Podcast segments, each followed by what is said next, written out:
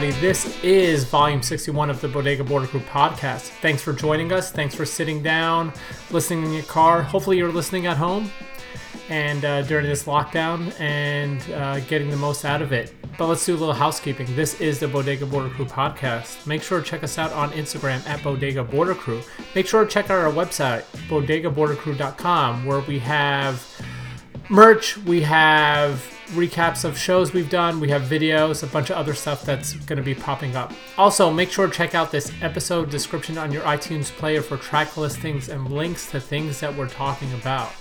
So, yeah, another week's gone by. You know, slowly we're all settling in. I think in California we've done a month of this, and it looks like we're going to probably have another month of this. So, we've gotten through halfway of it, and numbers are looking good, and I think everybody's hopeful. I know I'm hopeful. Luckily, for myself, I live in southern Orange County where the numbers are looking really good, and a lot of that has to do with people have bought into uh, the social distancing thing, and I think that's good.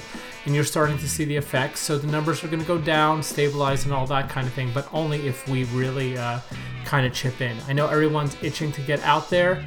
I think there's a lot of other things that you could be doing in the meantime and to occupy your time.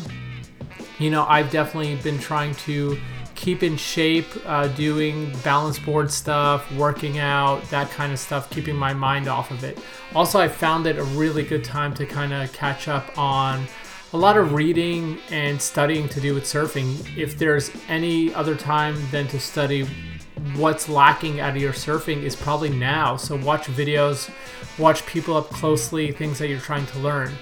It's something that we hit upon during the Wednesdays with Worm that we just did where it's you're really going to benefit from looking at the details of some of your favorite surfers. You know, she was talking about how Joel and Cassia's foot positioning on going left is, and that's something that I think we need to do more of is to get better at our craft is really to study.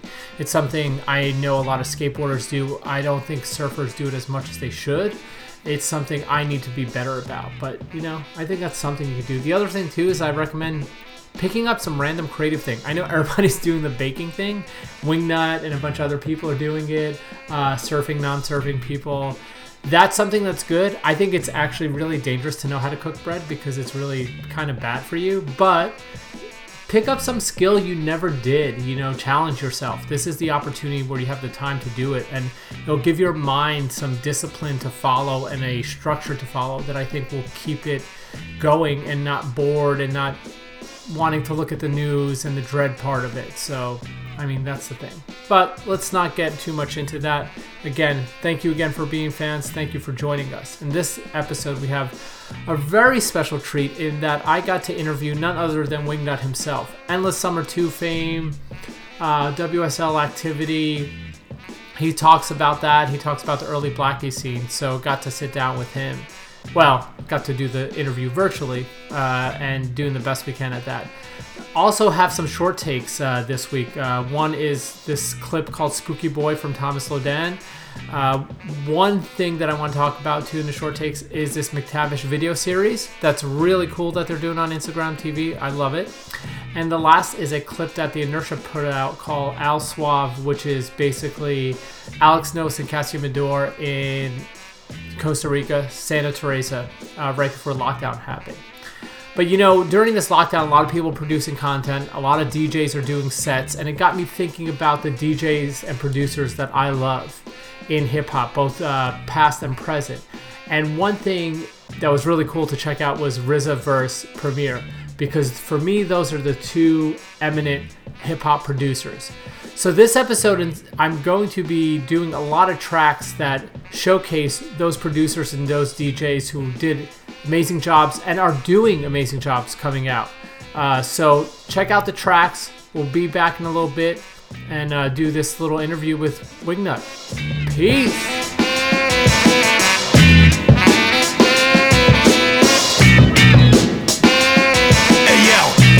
DJ Andy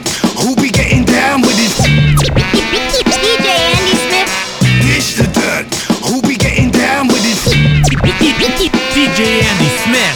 This the dirt.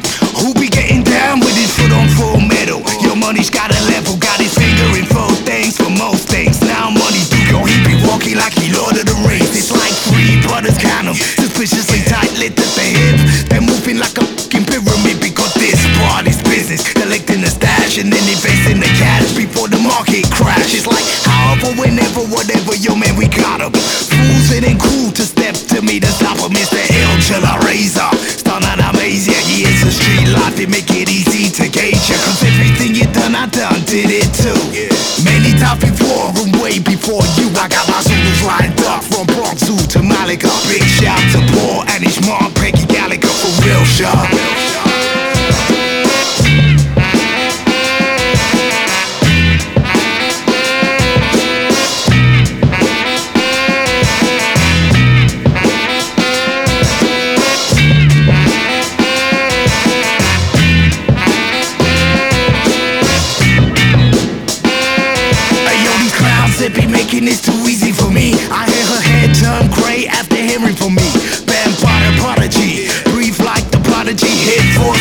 Break out, then fall in.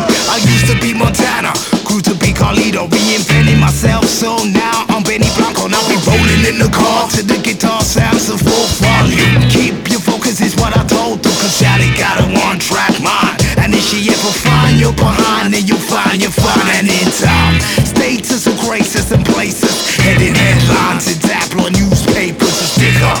Give me your Brits and your mobiles, your enemy awards, and I'll regrets. That's why me and Al Pacino is as cool as it gets, and that's the real stuff.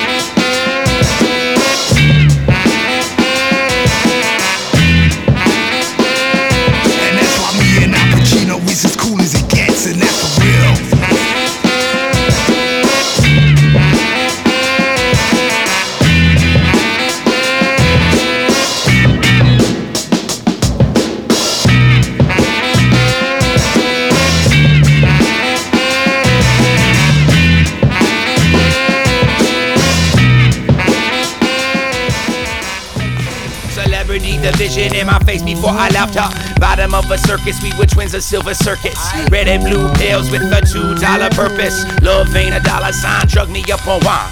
Heart ain't the mushy kind, fleshy popey line. Now it's cable ready, cable willing and refined. Ill will spill from my hand like a foreign bill. Pass me my landing card, storyboard and chlorophyll. Not much else left to do today though. Blow through a smokestack, sip a volcano. Eight straight Drano Kane ain't able. I bet he like Grable talking to her like she paid though. She gets full service cause I works with no conscience. Used to be a lover, now a fighter and a monster. Once a Henry Fonda, now an anaconda. A predator, a Pacha, walk the line before the concert. Storm out the stage like show you how to work. Keep it real humble, then again I'm in my work shirt. Make a meet earth to teach about my birthplace. Forgot her for a moment, straight tears rolling down my face. Hey yo, you never forget that. Like opposites attract, I polish the lip scratch. Four and three and two and one. Center stage on the mic. Drop. One, two. Check. Put your anger in a proper place, job it up and sell it. Wanna be a millionaire, then you live the story, tell it. Tired of hearing about that fake shit. You bake shit, I build shit. You take shit, I make gangsters feel shit. That real shit. No apologies, people call me lottery. Arrogant monopoly, errors on pens and pottery. Spin you up a sipping bowl, ashtray your kitchen too. Mama raised me right, but that pussy make me act a fool. Sometimes cool. Sit around and think about it. Death and taxes on my mind. Nobody wanna hear about it. Trust must bleed. Lust bust seed. Dust off my dick. Took a week to think about some shit. Now I'm out to split out the house, down the corner store. Get a three pack, 12 pack. Then go hit the bar, push through the glass. All bar stools took. Used to know everybody, now just a couple homies. Seen this one hottie, she look like Biscotti. My brain thinking probably she tastes like it. Honestly, I feel heavy bodily, nerves like pasta. Tired of hunting strange, feel the dread like a roster. About to be the same situation that I left. Self evaluating, hate had me wanna go and hurt myself. Four and three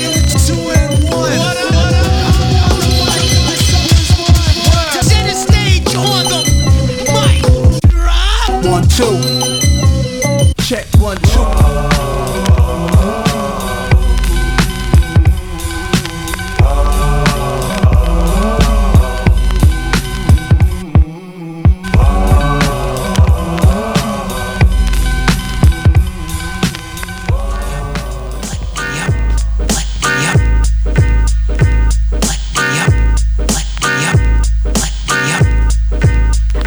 Tired of dumb shit, so check this hit. I see the neck breaking, butt shaking freaks of this year.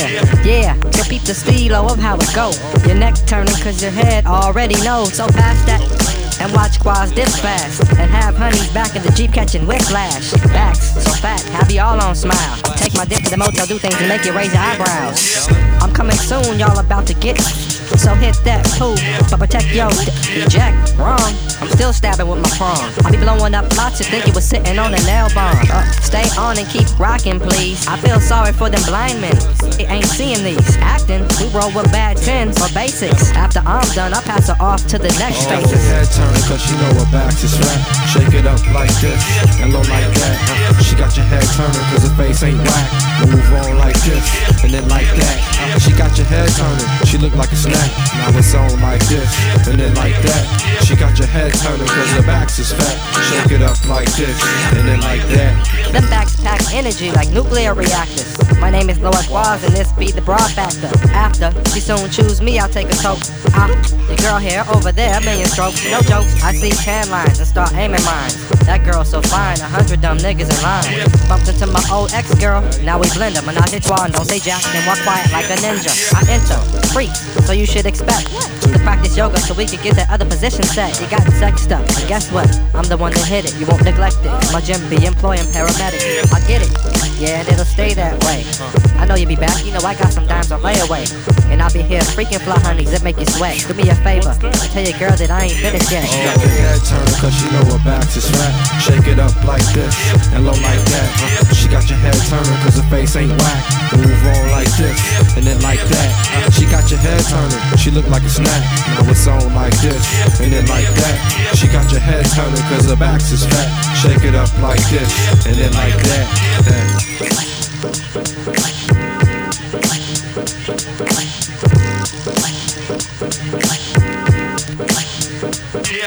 Quasimodo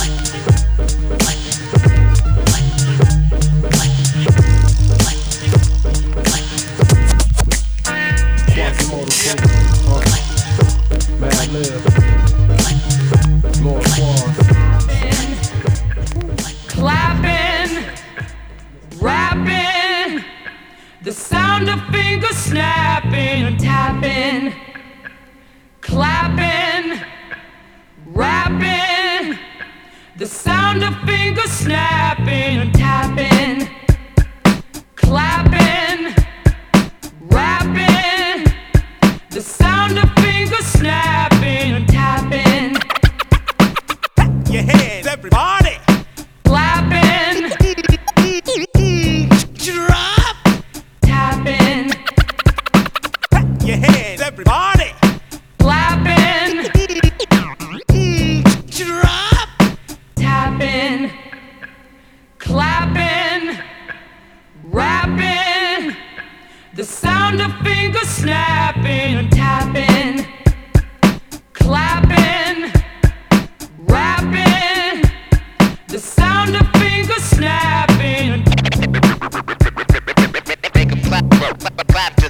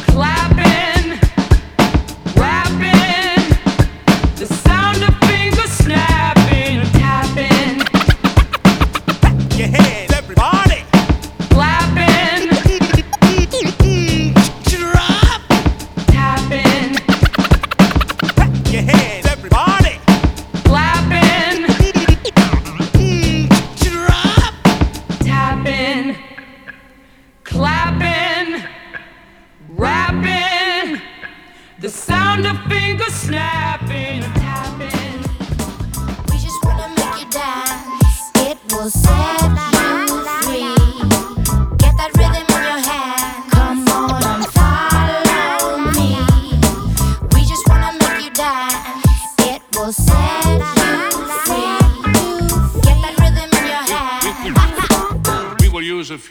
percussion and rhythm instrument. I've seen folks come and go. I even heard it on the radio. It's no lie. We're gonna break it down tonight. Mm. Cause with our funky beat, people crowd up on the street. Don't be shy. We've come to satisfy. You want to hear more, my friend your truck up around the bend, don't hide. We just be fly. Now fly.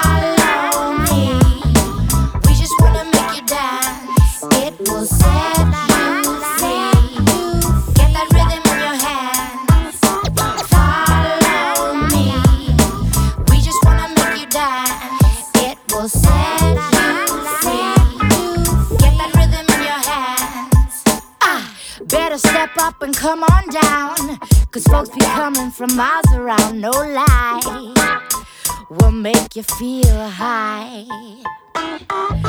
Times are changing, but we stay the same, cause the beat is the aim of the game, that's right. We're gonna bounce hard tonight. Come on and put your best suit on. We'll be rocking till the break of dawn. Ooh, I, I, I. We'll make you feel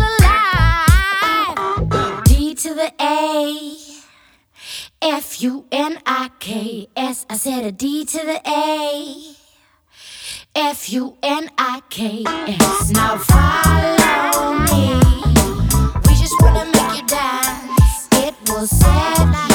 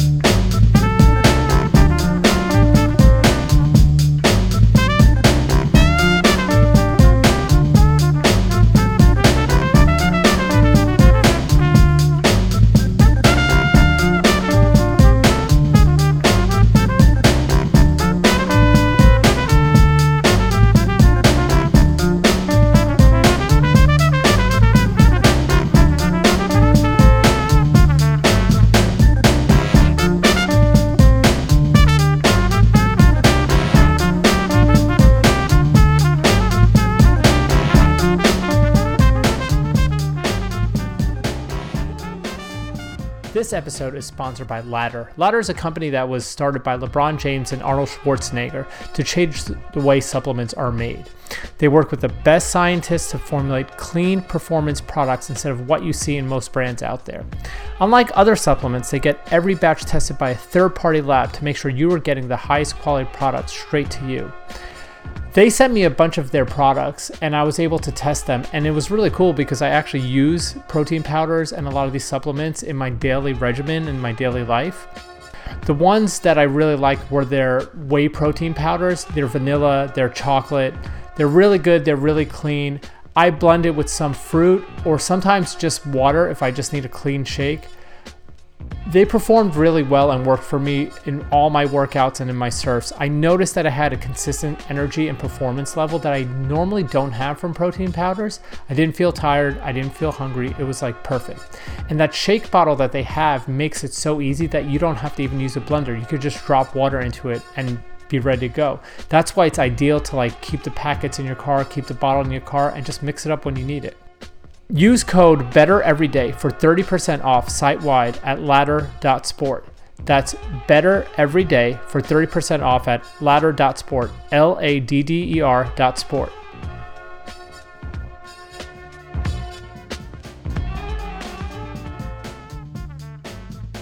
Welcome back to the Bodega Border Crew Podcast, Volume 61. Hope you guys been digging the tracks. I really tried to pick a mix of stuff, new and old, and with a focus on producers and DJs that are putting stuff together. This episode is going to be track heavy because I'm not doing the secondary segment that I usually do. I'm really just focusing on the interview this episode. But let's do a little housekeeping. This is a Bodega Border Crew podcast. Make sure to check us out on Instagram at Bodega Border Crew. Make sure to check out our website, bodegabordercrew.com, for merch, reviews of things we're doing, videos. I'm Going to be posting a lot more stuff up there, so make sure you check it out. Also, make sure to check out the episode description on your iTunes player for track listings and links to things that we're talking about. So, this episode, I was lucky enough to connect with Wingnut. Him and I have been going back and forth for about a year now. And he lives up north, and I live down south, and our paths have never worked out. And there was no better time than now to test out doing an interview remotely. So, he was gracious enough to spend a little time with us one afternoon and discuss the early Blackie scene, competitive surfing, the Endless Summer 2, and a bunch of other stuff. So I hope you guys enjoy. What's your name and where are you from? Uh, Wingnut. Uh, live in Santa Cruz, California, at Pleasure Point. Originally from Newport. I learned how to surf at Blackie's. Yeah, and you were born originally in Germany and you moved over to the States when you were three years old? Uh, I think four. Four?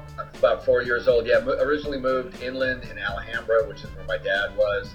And then my mom wanted to get us closer to the beach, so we moved to Irvine. Okay.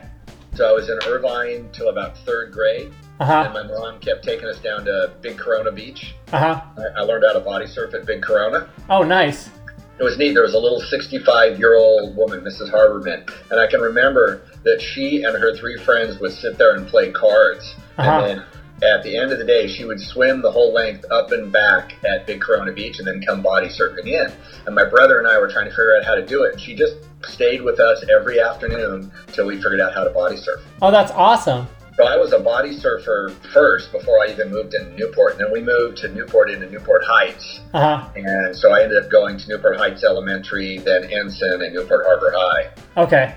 Uh, that's my, you know, and I rode my bike down to 36th Avenue and just body surfed and boogie boarded there. So what was what made you want to surf? Like what was the thing that like the first time that you were it kind of clicked in your head like I want to do this?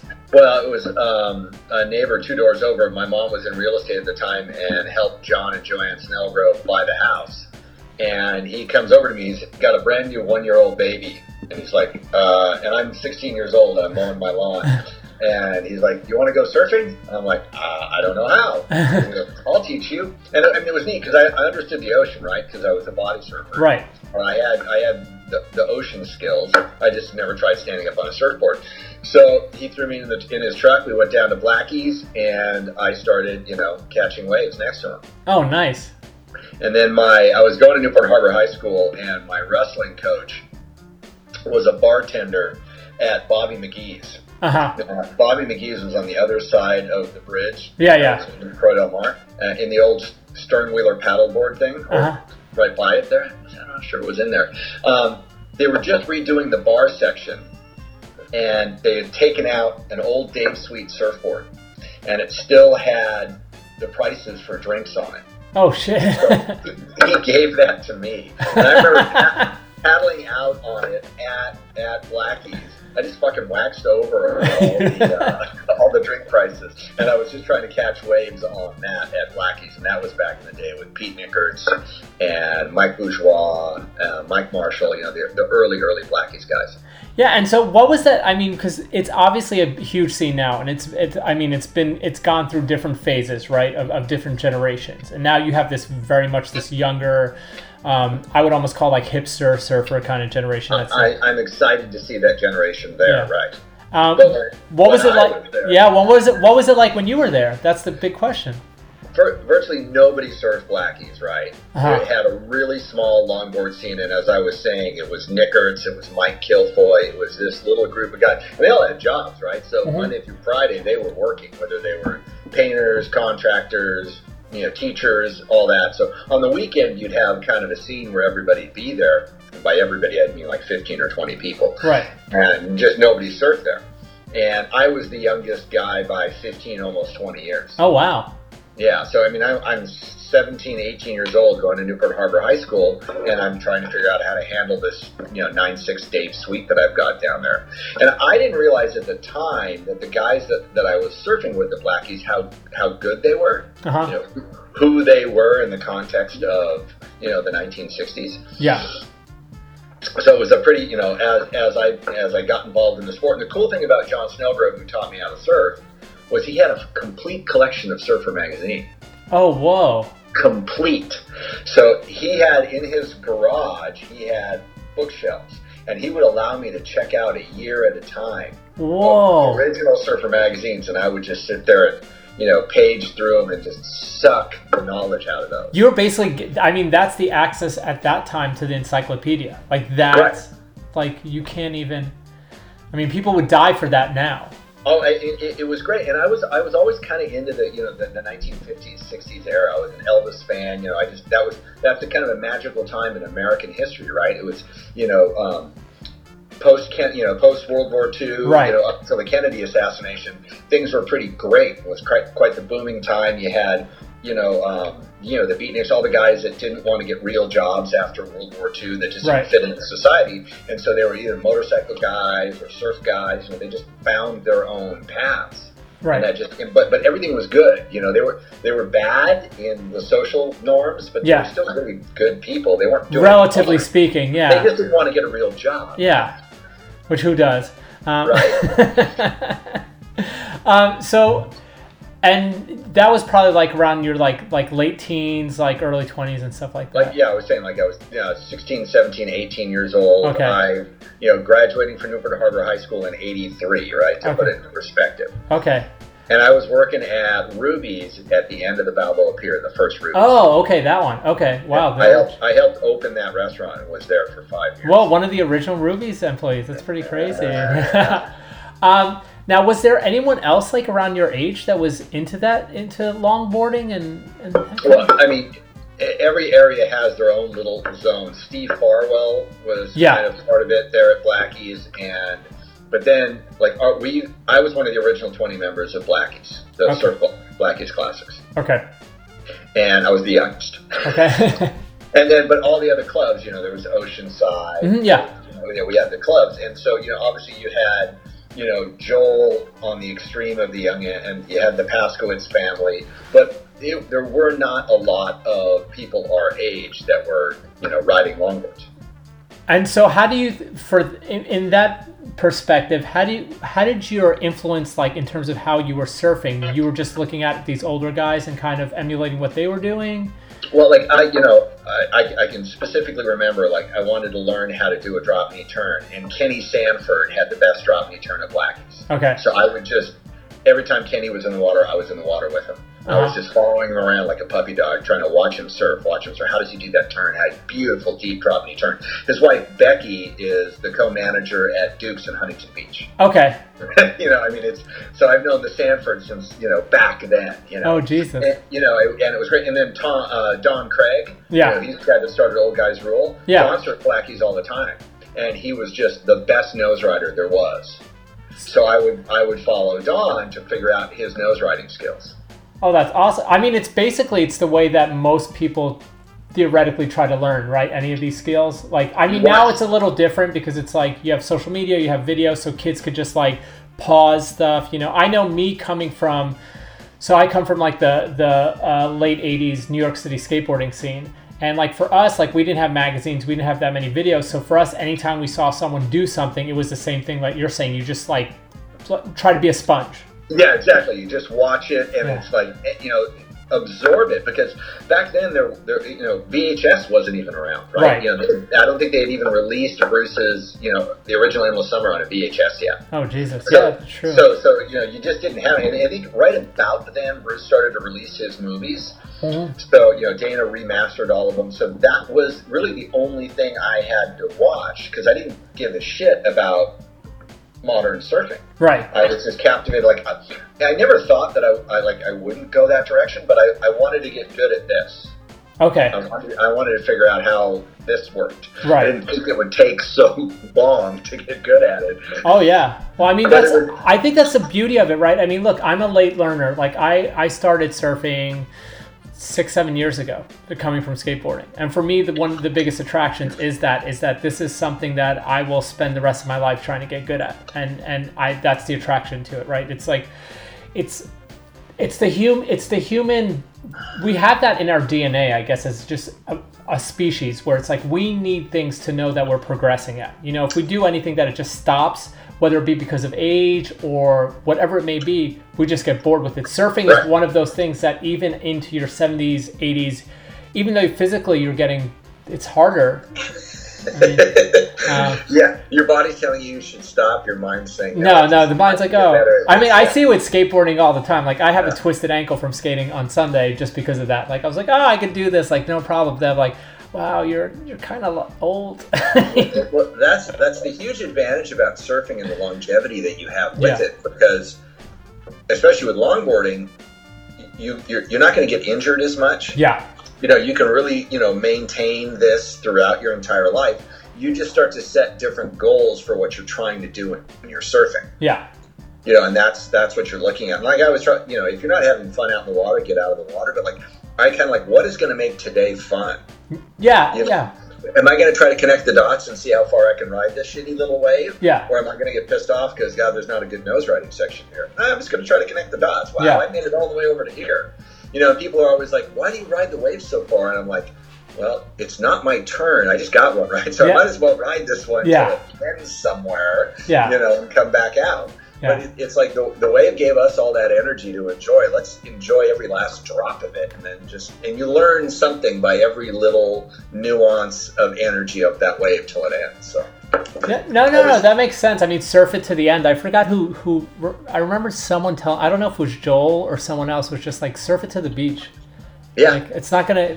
Who cares? Like, who cares? You're gonna learn something. Uh, you're gonna get. It's- right. Something's going to happen that'll make like, wow, that that I didn't think that. Oh, and now what I can do, and you learn from oh this to that, Mhm. which will help you on a bigger wave at some point later on. Yeah, you might as well learn on a smaller one.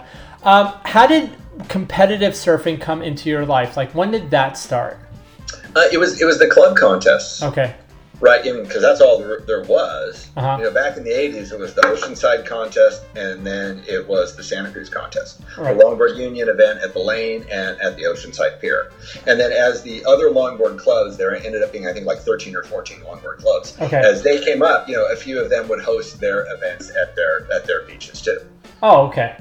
And so, what age were you when you started doing that? Probably right around 18. Okay, right around that age, and that's when you started seeing like, I mean, The fucking Paskowitz family. yeah, I was gonna say that basically they were maintaining that stuff. oh, I mean, it, it was between Joel, you know, who, who was lethal everywhere, and then the Paskowitz or the Paskowai. Yeah.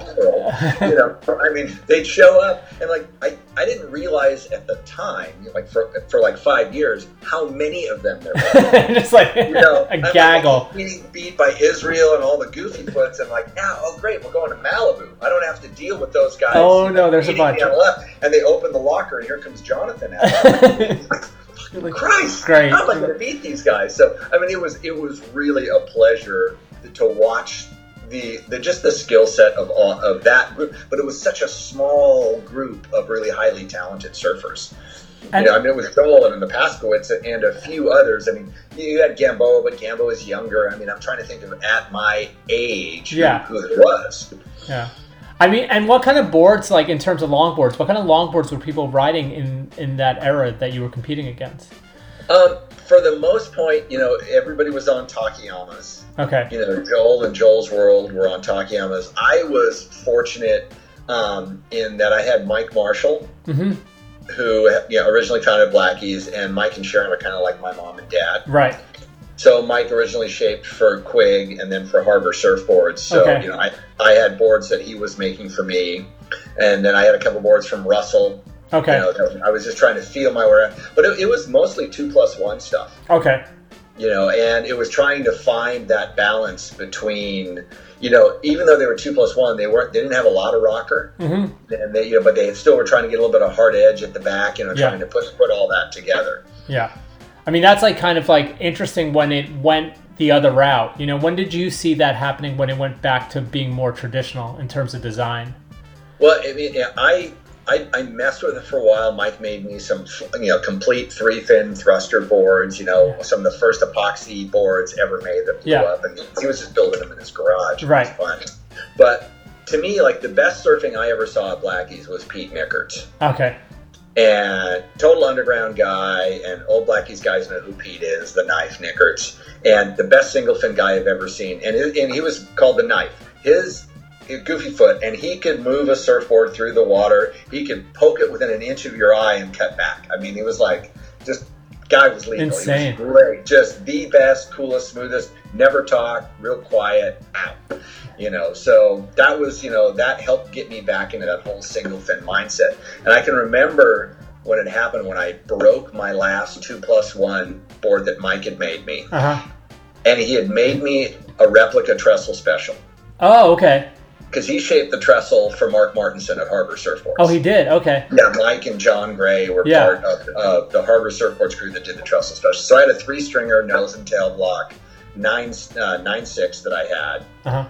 and I can remember big big winter swell was coming. That's all I had left, and I drove up to Rincon, spent the night in the parking lot, and surfed you know big Rincon on it. Yeah. and that became my board from that point forward. That I and I never went back to anything but a single fin then.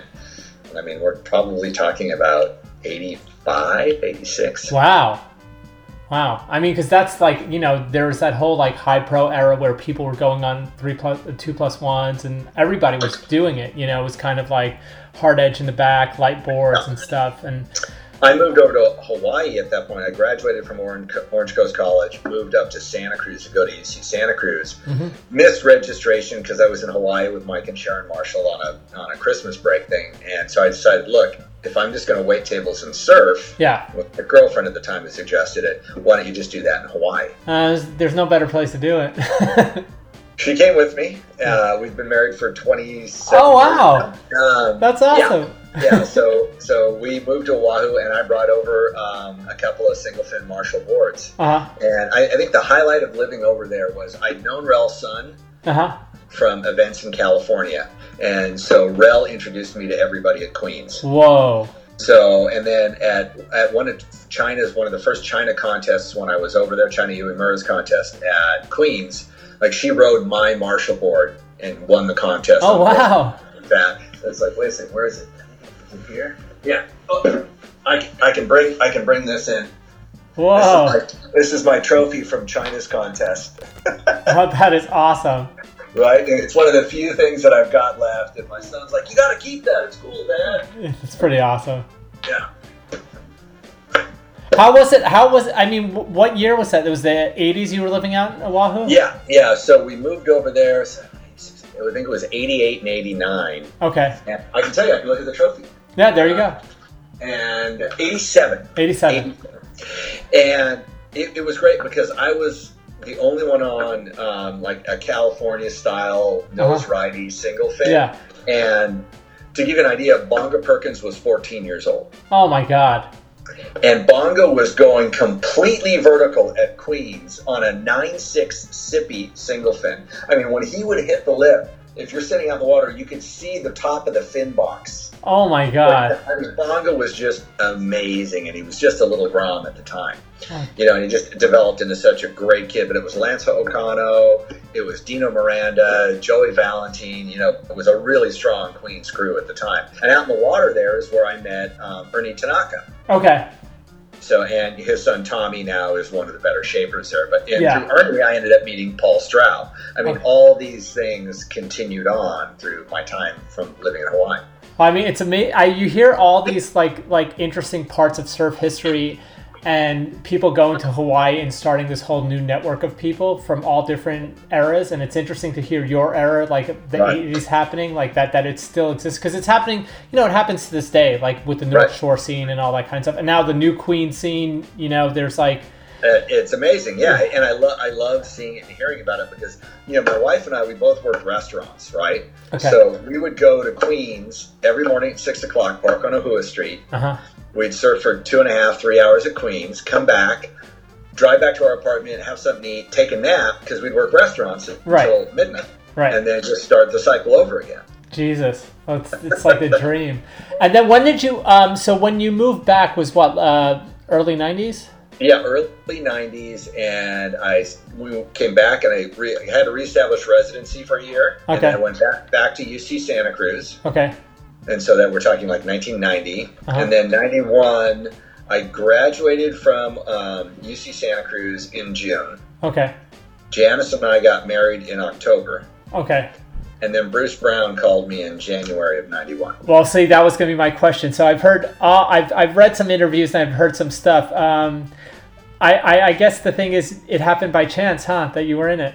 I, I mean, I never met Bruce until that time. I mean, he was good friends with Mike and Sharon Marshall, and we knew some mutual people, but I hadn't met him. Uh huh. So then, you know, I got a phone call, and he's just like, "Hey, you know, we're thinking," of, and I'm just, I'm listening to this voice. Hey, we're thinking of doing the sequel to The Endless Summer.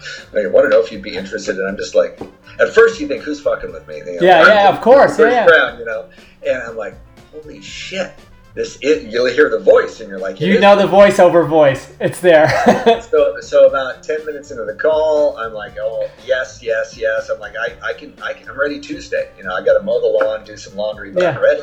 And he's like, oh no, no, settle down, kid. We got a few months to go. We haven't signed contracts yet. And he goes, but I want to meet you. You know, goes, Yeah. I don't want to go around the world with an asshole. I've done that already. Sorry, Henson. Oh, yeah. so, you know, so I drove down. What what happened was the, uh, ASR trade show was happening about two or three weeks, and Uh-huh. I wanted. God, I wish I could find him. Um, I wanted to try to get a job. like Recently married, college graduate. yeah, yeah. So I was going to go to the trade show to try and find work, but you can't get into the trade show unless you work in the industry. Right.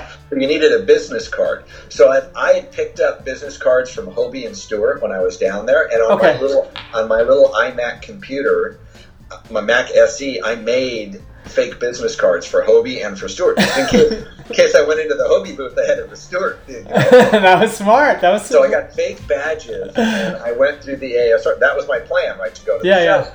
But once I knew I was going to the shows, I called Bruce back, Bruce back and said, "Hey, February I'm going down to the show." And he said, "Why don't you come down, Mhm. hang out for a couple days? We'll go surfing, and we'll see how it works." Nice.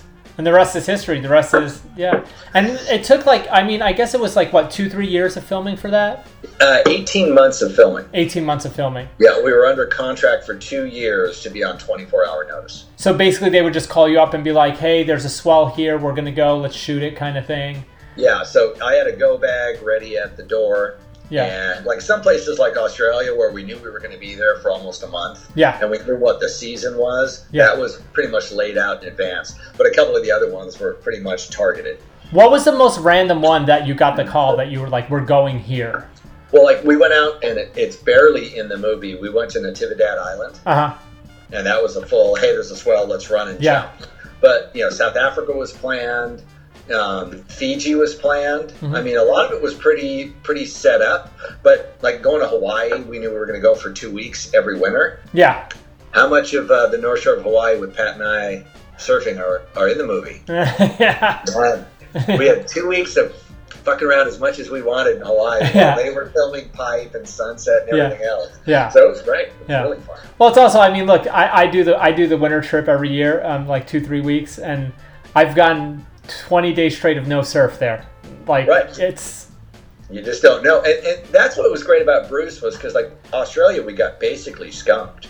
okay. But what what Bruce his priority was like you know like all right hey the waves are really good well it's a foot smaller two feet smaller it's getting smaller the next three days he makes you turn around he's hmm. like what else is there to do in this place and Yeah. you discover the country that you're in Yeah. so he's so you know, and that was i think the beauty of his film is he engages you into the community and country Mhm. that you that you're adventuring in so that's kind of what makes it so exciting Yeah, I mean, a lot of films nowadays, it's pretty much like, lack of a better term, it's like surf porn, right? It's like they're just shooting the waves. They don't like, and, and the people who travel to shoot them, they're not, you know, for me, that's like you go to a place like Costa Rica, like I just don't, I don't want to just surf there. I actually want to see stuff. Like, travel around, and that and that's what I think he you know always specialized in is telling that story and just making it a little bit more engaging. I mean, we'd like to, and uh, we're trying to get done a director's cut because we shot 92 hours of Whoa. 35, of 35 millimeter film. So I mean, we've got a lot of stuff in the can that's never been seen. Jesus. I mean, you realize that. So seven of us traveled around the world. Oh, man. We had what was it? 72 pieces of luggage, Oh, my God. 4,000 pounds of gear. Oh, So we were just you know you're you're carrying the stuff, you're moving it. You know you can't carry the Arri 35s because those are hundred thousand dollar cameras. yeah, yeah. That's not happening. But the batteries and the sticks and everything else, Yeah. we carried it. Yeah. You know, we, we we were the whole crew. We did everything. We flew coach, so we would have an unlimited budget. Bruce goes, "Hey, we fly first class. We can go to three countries. Fly coach. We can go to 300." Yeah, I'd rather go to the 300. That's- Just, just, and that was- ju- just suck it up. Yeah, yeah. What was funny is originally we were supposed to be on Pan Am Airlines, Uh huh. free tickets around the world. Uh huh. What year did Pan Am? Oh, fold? yeah. They. That, 1991. yeah, yeah. I was gonna say. I was like, wait a second. I was like, that's towards the end of it. Yeah. Yeah, yeah. So that didn't work. So yeah, so but it, it was great. I mean, it was just a crew that really worked together well and was super tight. We're all still really connected. That's awesome. I mean, it's a great film. I mean, people love it. Uh, I, I think a director's cut would be amazing to see. Now, working on that film, was that what got you wanting to do your um, instructional videos, or how did that happen? Uh, that that was a, a, a call out of the blue from the guys at Cipher Communications, George Cockle and uh, Toshi. Uh, Toshi Izawa, Izawa, I think Izawa-san, yeah. And they just called me and they had this idea. Okay. and they showed me some video stuff of what they did. They said they'd shoot it in Santa Cruz, and that I was supposed to be home at that period, April, May, because my son was scheduled to be born. Okay. So, So it I'm worked like, I'm going to be home anyway. They were going to pay me five grand. That's what my deductible was for the hospital for getting the kid born. do you like this works out? Perfect. yeah. And uh, and Cameron was uh, he was three weeks early and born right in the middle of production. Oh my god. it, it always happens. That's why, for, if anybody's watching The Art of Longboarding, Yeah. watch it all the way to the end. Fast forward through the credits because at the very end we turn the camera around Uh-huh. and my son, my wife and son are sitting there, and he's in a little car seat. And I'm basically I've explained all this to him at a week old. Oh, that is awesome. I never saw no, because I, I watch it. You know, Worm But and I. you watch segments, but you never watch it past the end. Yeah, yeah. Worm and I talk about how like we watch it all the time. We'll just like put it on. I Um, watch it and I look at Pleasure Point and I'm like, how lucky did we get? Oh, how yeah. great the surf was at the point and how uncrowded it was. yeah. Well, that's what's crazy about seeing it. Um, and you did like what three? There were three volumes, four Yeah, yeah, Three? yeah, yeah. We did The Traveler, which was down in Costa Rica, Yeah. and then we did Style, which we shot on the North Shore. And it's it's it's amazing how timeless it is like to this day like i was saying like we watch it all the time and it's like it's just like it's one of those videos that like you always go back to. I mean i think like you know when i first started longboarding it was the thing that i watched a lot and i think i i remember one of the pieces of advice like when you were talking about walking how you were just like just like keep walking off the board. Keep just keep going keep going keep going and keep doing it over and over again Um, and that brings me back to what she wanted to ask you. And she said, What do you think is the best piece of advice that you gave in those videos? Well, I mean, I, I think I think you just brought it up because I say that all the time to people. Yeah. Is that there's all that pressure and fixation on nose riding, right? Yeah. Because that is the ultimate thing, and people, I, I watch people get hung up, you know, 12 inches from the tip. I mean, if you're there, you're there. Yeah. Right. At 12 or 16 inches from the, from the end of Yeah, the board, you, you've done that. you're there. Yeah. So you know, I want to make it so it's real pretty when I get out there. But if you get there, screw it, shuffle up the rest. Yeah. Get there Yeah. and just hang out till it ends Yeah. because you're going to make it, you know, six feet, eight feet farther than you think. Yeah. And it's during those fleeting seconds that your body learns what it feels like as it's going to pearl. And then you learn a split second sooner to kind of come back off. Yeah. I mean, it's it's funny because it's been a struggle I've had for years, and I finally like unlocked it like a, like a year ago, and it was like thinking about what you were saying. And Worm was actually one of the people that she said the same exact thing to me all the time. She's like, "You're there. Why aren't you go like?" Yeah, why aren't you there? You're there, but you're not there. Yeah, like just do it. And I was like, okay, that makes sense, kind of thing. I Uh, always tell people like the last third of the wave when it's about to close out. Like normally you try to do a nice kick out as you're coming to another section that's closing Yeah. out. Stand, you know, standing island pull out. Right, go out, hang five, hang ten until the wave closes out, and then you'll just. But you get commit to it at the very end of a ride yeah. because you're not screwing up a really good wave. Yeah, I mean that's also. I mean I, that's the the other fear too. I don't know if fear is the word, but it's kind of like you're going out surfing and you don't want to.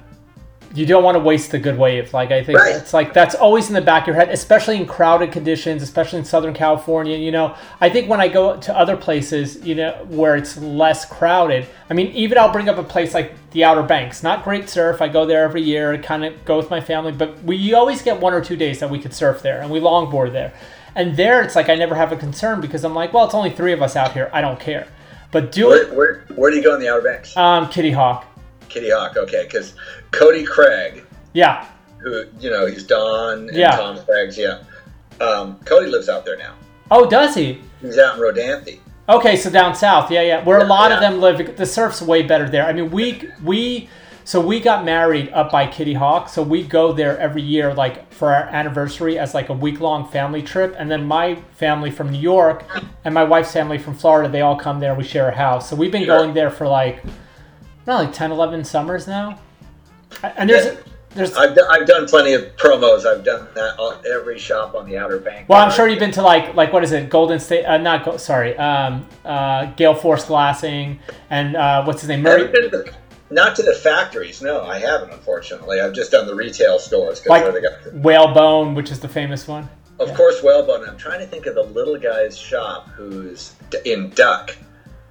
Uh, there's a shop in Duck that I used to go to all the time. I, we're getting we're getting random. Oh, no, no, no, no. That's where we actually got married. Was in Duck, but we. It- okay, yeah, yeah. And there's I'm- there's an awesome like young there's a young longboard scene starting to happen there, and I have like a guy who rides for like our thing. This guy Asher Hunt. His dad is the guy who runs uh, uh, Gale Force Glassing for Murray Ross, and Murray learned to shape from Donald. Like I guess he used to work out here for Donald, and then he moved back home and stuff. I don't know. They're just Well, like as, as you just brought up about the oh, there's these younger guys here, young guys there. I mean, that's where it is. I mean, it, it's so enjoyable how many great young longboarders there are, and that scene everywhere. And so we'll use this into the transition. That's why I've been working so hard with the WSL to turn its longboarding criteria into traditional longboarding. Yeah. And so when did you first get involved with them?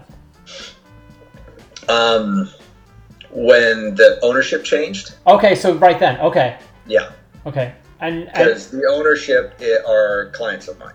Ah, well, okay. So you were doing coaching for them, and they were like, "Hey, let's let's let's get." Well, when, when, when they told me that they were, you know, that they were going to get involved, that Kelly had approached them, I, I was great, and I said, "Great, now we can finally fix this longboard thing." And they're like, "Well, we're going to try to fix the shortboard thing first.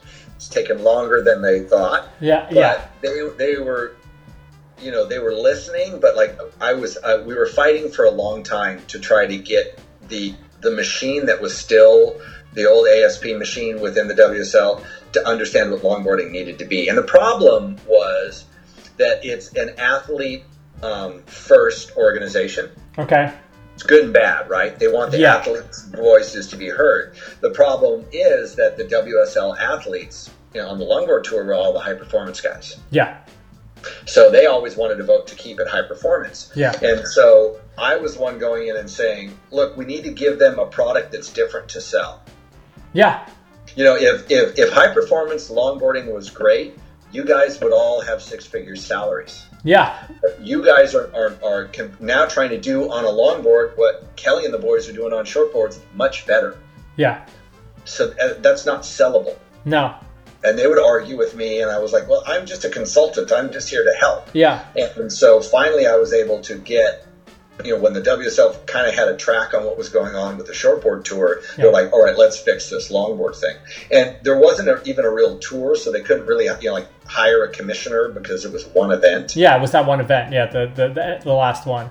Right, and and we- we lost sponsors because it was high performance longboarding. Like Swatch was the big supporter, and it became they just got frustrated with watching the longboarding the way it was, and Yeah. they finally pulled out, and that was the last of the money.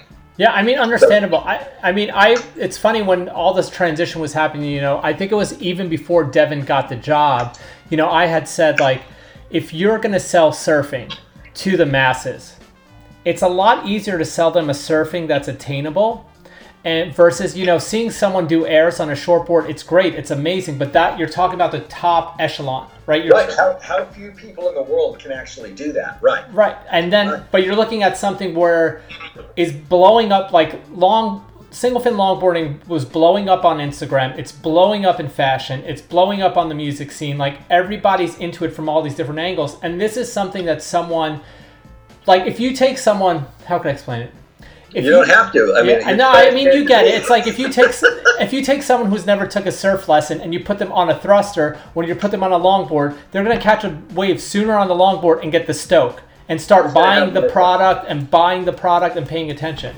Um, I think what you guys did, you know, the, for the first year when it was this full first year of a tour was unbelievable. I mean, it went from being something that I know a lot of people doubted to something we all watched intently. Like we were all like watching the feeds, watching the feeds, like so excited, so happy. I mean, granted, part of it on a personal level is that like we're watching our friends win, and that's kind of, that's kind of nice. But but it, it, it's watching it go in the direction that we wanted it to go to. We Yeah. wanted to celebrate what makes longboarding special. Mhm.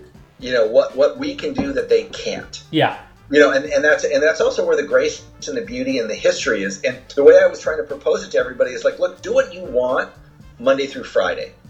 Create your own Instagram stories, do your own video clips. But when you're going to show up for the WSL, where we're trying to create different groups that can be sold, whether it's big wave tour, women, shortboard tour, longboard, they've got to be different packages so we can Mhm. bring in Yeah. different sponsors. We're trying to find money for you guys yeah, that was it and and you guys have to understand like let's let's showcase what we can do differently and what's special and remember longboarding is where surfing started yeah, this is how we're going to tell that story if it came from here and it went to here Mhm. and it's all still beautiful and and and and current yeah, when you look at all the young people that are doing it, I mean, when you start seeing these 14 and 15 year olds that are kicking ass at a WSL longboard Yeah. contest, it's just like, wow, how did you get that good at 14? Khalees, You know, like all the. right when Tosh comes on, it's going to be just murder. Oh, you know? I'm. The, what is that next year? yeah. I mean, Is, well, is Daddy Joel we- gonna let it happen next year? We to, well, I think Joel wants to win before his kid kicks his ass. Which he probably, I mean, look, after we're out of this mess, I mean, whatever events you guys do, he, I mean, he surfed like light, like uh, what? yeah, he he's he's the better. He has the combination of being such an excellent competitor Yeah, along with his skill set because that was the problem and like i had to discuss it with joel. When i only had kevin smarta and david arganda yeah, coming to my events they were going to get beat because there were 38 good competitors and at some point you're going to get out competed yeah. The math is just working against right. you. i was i was like joel i need your blessing. I need you to let the rest of the guys enter Yeah. You know, encourage them to enter so that I can throw Yeah. ten or twelve guys into the mix, and that we can we can win this fight. Yeah. Because the women were already transitioning; they were way ahead of it. Yeah. The women were way into that style of surfing already. Yeah. And so we were there. I just needed I just needed the men to show up, Yeah. and then, and then you know, I mean. I obviously have known Joel for a long, long time, Yeah. and we've had heated debates on many subjects. Who hasn't? right. But he gets it. Which I'm just trying to make it better in the classic sense. Yeah. Just allow, help me do it. Don't fight me. And so I, I, the last two years have been fantastic. Getting Devin involved was the best thing ever. Yeah. I mean, did you guys get Devin involved because if he was competing, he'd win it? No, I don't think he would. That's my theory.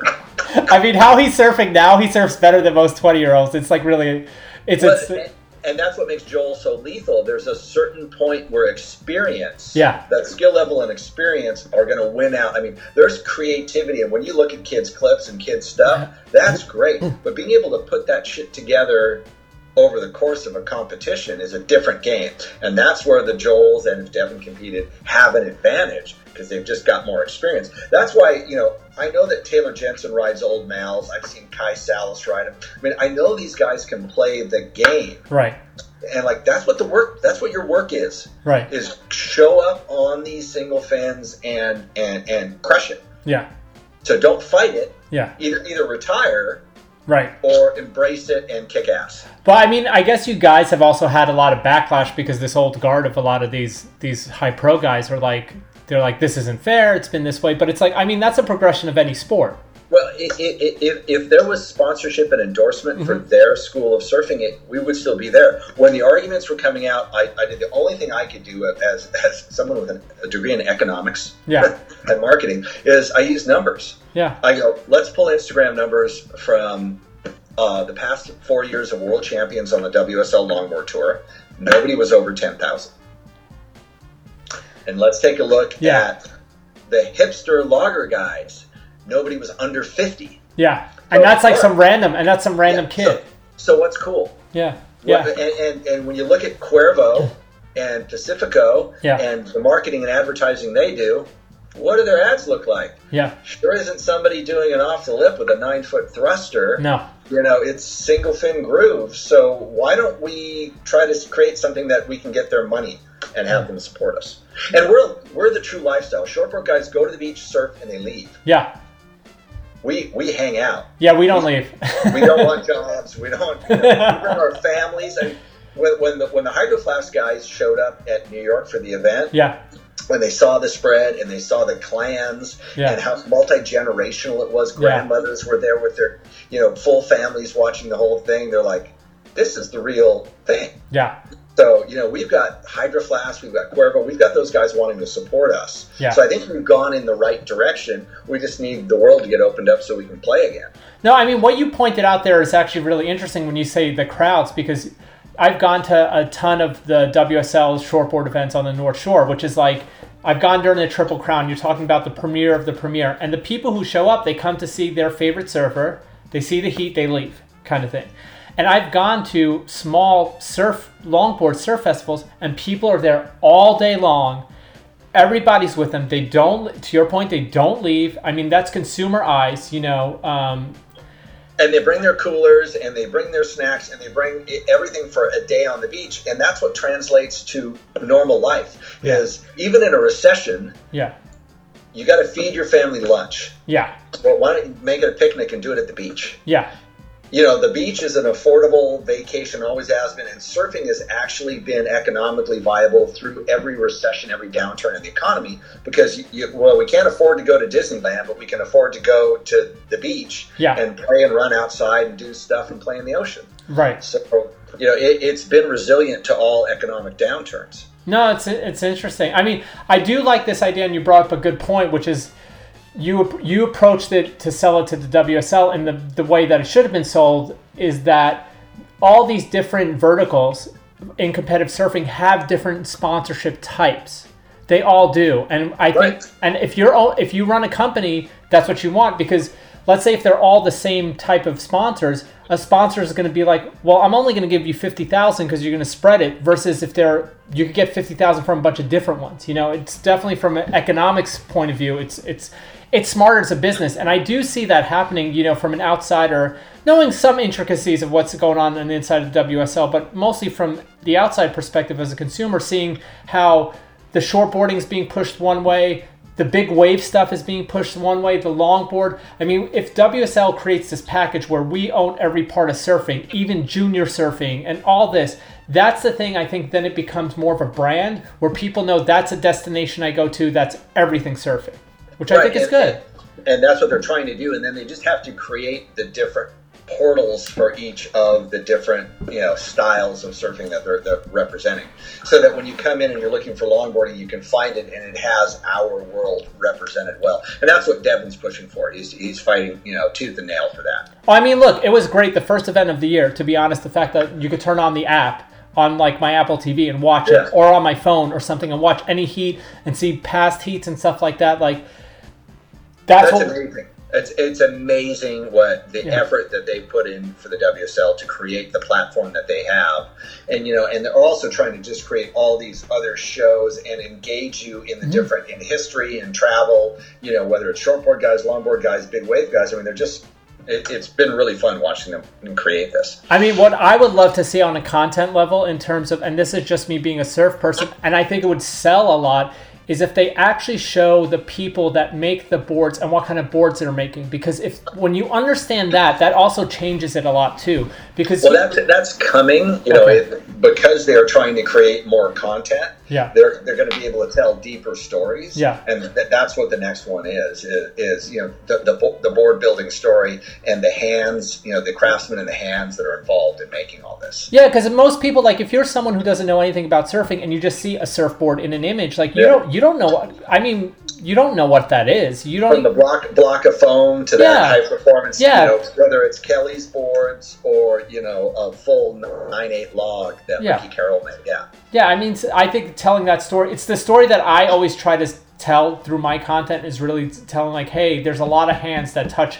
When you see a wave on Instagram, someone f- surfing, it's not just that surfer. There's so many people who've touched that maneuver that it's like you have to think about that's what's going into that wave, and I and I think that's something to be uh, told. Um, speaking of boards, so you wor- you've been working with Firewire lately, is that correct?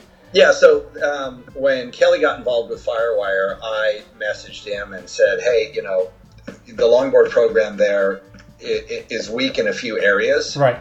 You know, because I, I travel a lot and I worked with Surf Tech for a while, and I, I just kind of know a lot what's going on in that, you know, um, the manufactured boards overseas. And so I suggested that they were missing out on some mid lengths. They needed to change, you know, they need to add some things to their longboard thing. And you know, I was suggesting that they just do it all with Taylor because you know Taylor's got a kid now. He's got two. I'm like, let's let's set up Taylor, and they're like, no, Taylor wants to stay more on the high performance end. Do you want to come in and fix kind of the classic end? So that's when they brought they let Mark Martinson shape my my nose riders, the same ones that he's been shaping me, you know, custom boards for years. Okay. And he did my uh, my glider, and then I also had a bunch of mid range boards done as well. So. So now those are into pr- in production by Firewire. Yeah, yeah. So I've got my Nose Rider Series 90, 94, and 98, and then the Viking is my 11 foot glider, Oof. which is what I was writing the other day. No, no, it's funny because I've I've wanted to try one, and Devin was going to have me try one of his Skip Fryes, and I was like, that is a whole lot of board that I don't know what to do with, and I'm very scared of, and like I don't want to fuck your board up. Like I, I'm not there yet. I'm kind of. I've, I've had a Frye Double Eagle for over 20 years. Uh-huh. You know, it's, it was the last one that had his dog laminate because I had a little cattle dog that I wanted to surf with, so he built it so for, for, for Sheila and I. So I've got one, and that's actually the board my son rides all the time. Okay, that's pretty awesome. So, but the one that I had Mark do is a little bit friendlier. You know, it's got a little bit more curve through it, and uh, you know they're heavy. And the, the cool thing about the Firewire and the Timbertek boards is it's that Paulownia wood, Uh huh. and it, it only goes to it doesn't quite grow to ten feet, so you can never make a board with a single piece of wood. Oh, so yeah, you got to bookend it stuff. So it's parquet. They Oh. use all the. It's the most recycled of all the or consumer friendly of all the boards Oh. because it uses 12 to 18 inch strips of wood offset. Oh. So they out these sheets of little offsets. Oh. So every board's different, and yeah, it's they're they're. What does that do to the flex of it? Well, they're laying out a sheet of wood, and at 11 feet, I mean, you, you can get on any of the Timberteks, and if you you know get on your knees and shake them, they all vibrate just like a normal polyester board. Huh. That's interesting. No, because I've never I've never tried one, so I have no idea. Um, you're also doing stuff with Birdwell, right? The the Birdwell guys, when they first um, were trying to approach, when the owners were trying to approach the, the Birdwell owners, the Birdwell guys didn't want to have much to do with it. I kind of helped talk everybody into this being a good idea to try Yeah. because the guys that were buying it didn't want to change it.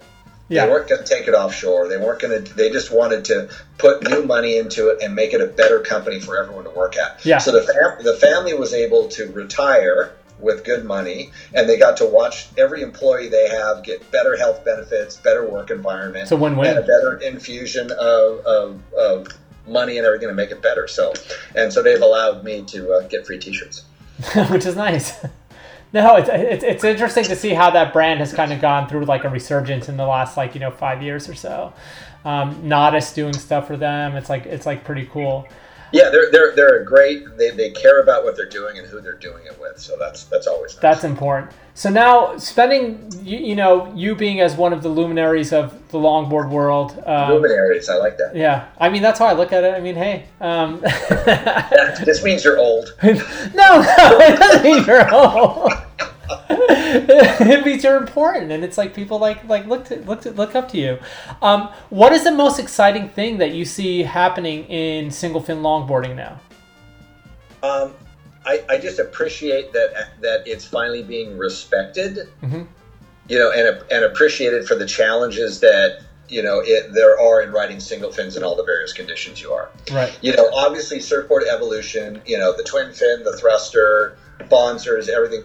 There's different equipment that work better in certain conditions. Yeah. So, and I'm not an advocate of, of, of riding, a, you know, a single fin longboard in any conditions ever. We all want to ride. We know there's smarter boards, but that appreciation nowadays for the ultimate art of riding a longboard in head high waves and smaller, that to me just still blows me away. I'm so excited about. it. Yeah, it's pretty awesome. I mean, who are some? Who are some? Now, you know, with your experience with WSL, you're seeing a lot of these. You were mentioning younger competitors. Who are some of the younger people that you really think kind of are standing out for you? Well, I mean, it, it, the, the Waikiki crew is amazing. yeah, you know that that whole group and it's women and men that's that's where it's so different and here here and this is what it was back in the 60s as well is you had Phil Edwards right Yeah. big powerful guy and and the Phil Edwards model was designed because you wanted a board as stiff and heavy as his balsa and so you've got Phil riding that and you've got Mickey Munoz riding it as well right. so as powerful as Mickey is he was half the size of Phil Yeah, yeah, but then you look at the women that were riding the same boards, and so they definitely had to use timing and technique over over brute strength. right. So it's really impressive to me to watch how well the women ride these boards and turn these big heavy boards and make it look effortless. Yeah. That's really really special to me. Oh, that's a good point. I never thought of that because a lot of women that I know, they do surf boards that like are like in the nine six to nine eight range, and I surf like a nine eight nine nine, and I'm 6'1", 185 pounds, and they're nowhere near that size, and they're Right. turning the shit out of these boards. Exactly, and so that means that their timing has to be so much better than you know where we can add a little muscle to it and weight to it to, to cheat, and they they get to do it with finesse and timing. So that's why it always impresses me is how skilled the women are, and of course when you see the super groms, right? When you see the little you know flyweight you know kids that are you know boys that are nineteen, you know. Oh, that's like a trip. That's like Yeah. a trip to me. Like it's so crazy. Like like these skinny, wiry. I mean, I think of someone like like for instance, like I think of someone like Grant Noble. Like Yep. He basically surfs the same board I do, maybe an inch shorter, and he just whips this thing around like it's like like nothing. And I'm like, how do you do this? Like I can't do it. I'm like strong. I'm not like he, I'm, he started earlier than you. yeah, well, I know. I mean, it's, it's kind of. Grant's like the best. He's like I, I, I love him. We, we chat all the time, and he's uh, made me some boards and stuff. Amazing, amazing board builder. I think that's the thing that's interesting too about this new generation. A lot of them are making their own equipment.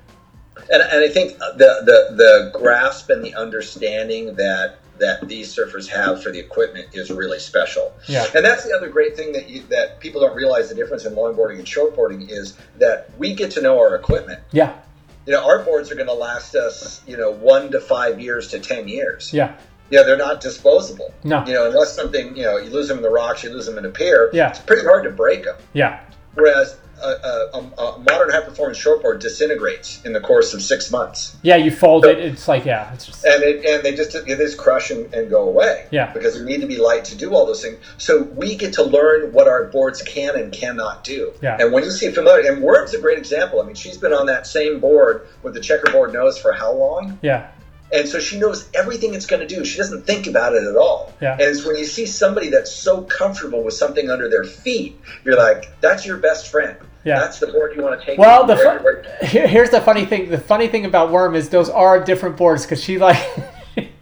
She's trying to hide that she has a bunch of them. Uh, yeah, because they're they're all painted the same. She paints every single one of them that way, but she's the most finicky board person I've ever met in my life. Like I've, n- but relatively speaking, they're all that same kind of style. Like she gravitates toward that same kind of like. She's the one who I had one of my boards stolen once, and one of my my other board was getting repaired. I had no long boards, and she's like, okay, and she had a bunch of boards, and she's like, I'm gonna have you ride what you you normally ride.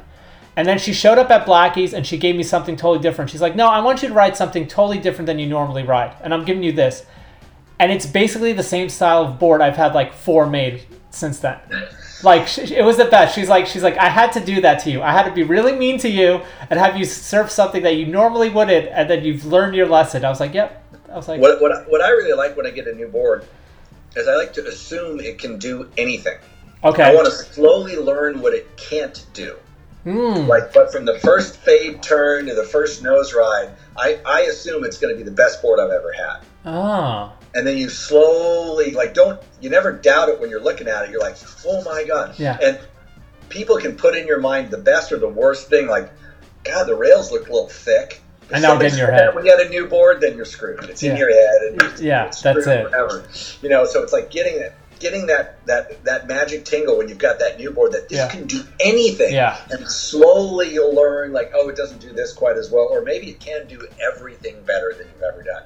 Like Martinson used to build all my boards for Robert August. Mitchington, Mike Mitchington made all my boards during the movie. Yeah. And then when Martinson got involved, I kind of went into his foiled rails, no hard edges, Yeah. you know, his board aesthetic.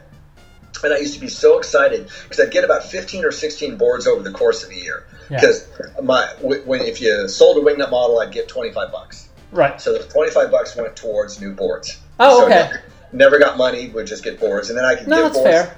to people, leave boards behind. Yeah. And there's always one or two out of those boards that were better than the rest of them. They just were. They're hand shaped, so for some reason they were just It's better. but that's see that's the beauty of like longboards too. Is like you could have someone make you the exact same model, the exact same dimensions, and one is going to be way di- there's. It's like it's like guitars. It's like honestly, like I play music, so it's like I think about a guitar. It's like you could take six different Fender Strats, right, made from the same factory, same person touched them, and there's going to be one that's just magic. Uh, and My can- favorite favorite story is Robert Mark Martinson, Robert August Mark Martinson, and I would go down to Costa Rica, and we'd be on the beach at Negra or at the river mouth at Tamarindo. We'd have the boards all flipped over there. We'd come out of the water, just having water, just waiting, you know, to go back out. The tide's a little screwy, and the wind, offshore wind's just howling, and all the boards start to vibrate a little bit on the beach. Offshore picks up, picks up a little bit more, and all of a sudden, one board will just go whoosh, fly out to sea. Mark and I look at each other and it's like, yeah, that's the good one. we knew one of the boards was better than the other. We were trading around these three boards. You had to figure it out. knew one was good. Aerodynamics or hydrodynamics. Yeah. And whew, that one would lift off and you're like, yeah, that's the good one. That's a good one. And I mean, look at me and they'd go, you go get it. I mean, again, that's a beauty. I mean, it's a, it's a thing that I geek out on for sure. It's like, you know, I talk to people all the time. They'll come to my garage and they're like, "Why do you have multiple longboards?" I'm like, "They're not all the same. Like, they they might have the same dimensions, but they're totally different. Like, they're just."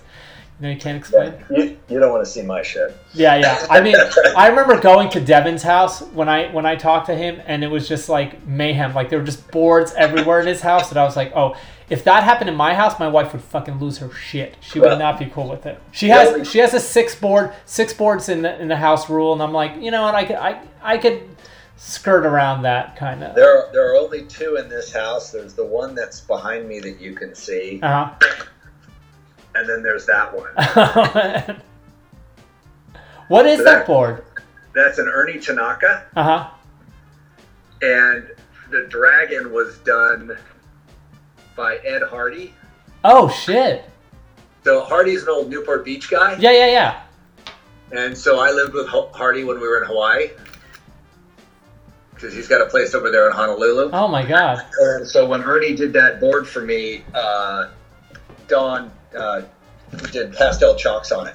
So I Oh. was, I was smart enough to uh, retire it before it broke. Yeah, yeah, That that's 1988. Yeah, that's Nice. that's that's a hanger. That's like you don't want to mess with that too much. Um, I know I've kept you long enough, so I'm going to ask you like two two final questions, and then kind of let you uh, go do your thing. If you had to pick one place that you could surf at, that's your favorite place in the world, what would it be and why? It, it, it's tough. I mean, for me, it's almost more about who I get to surf with hmm than the location itself. Okay. So I'd be drawn between either the, the spot that's a block from my house and the river mouth in Tamarindo. Ah.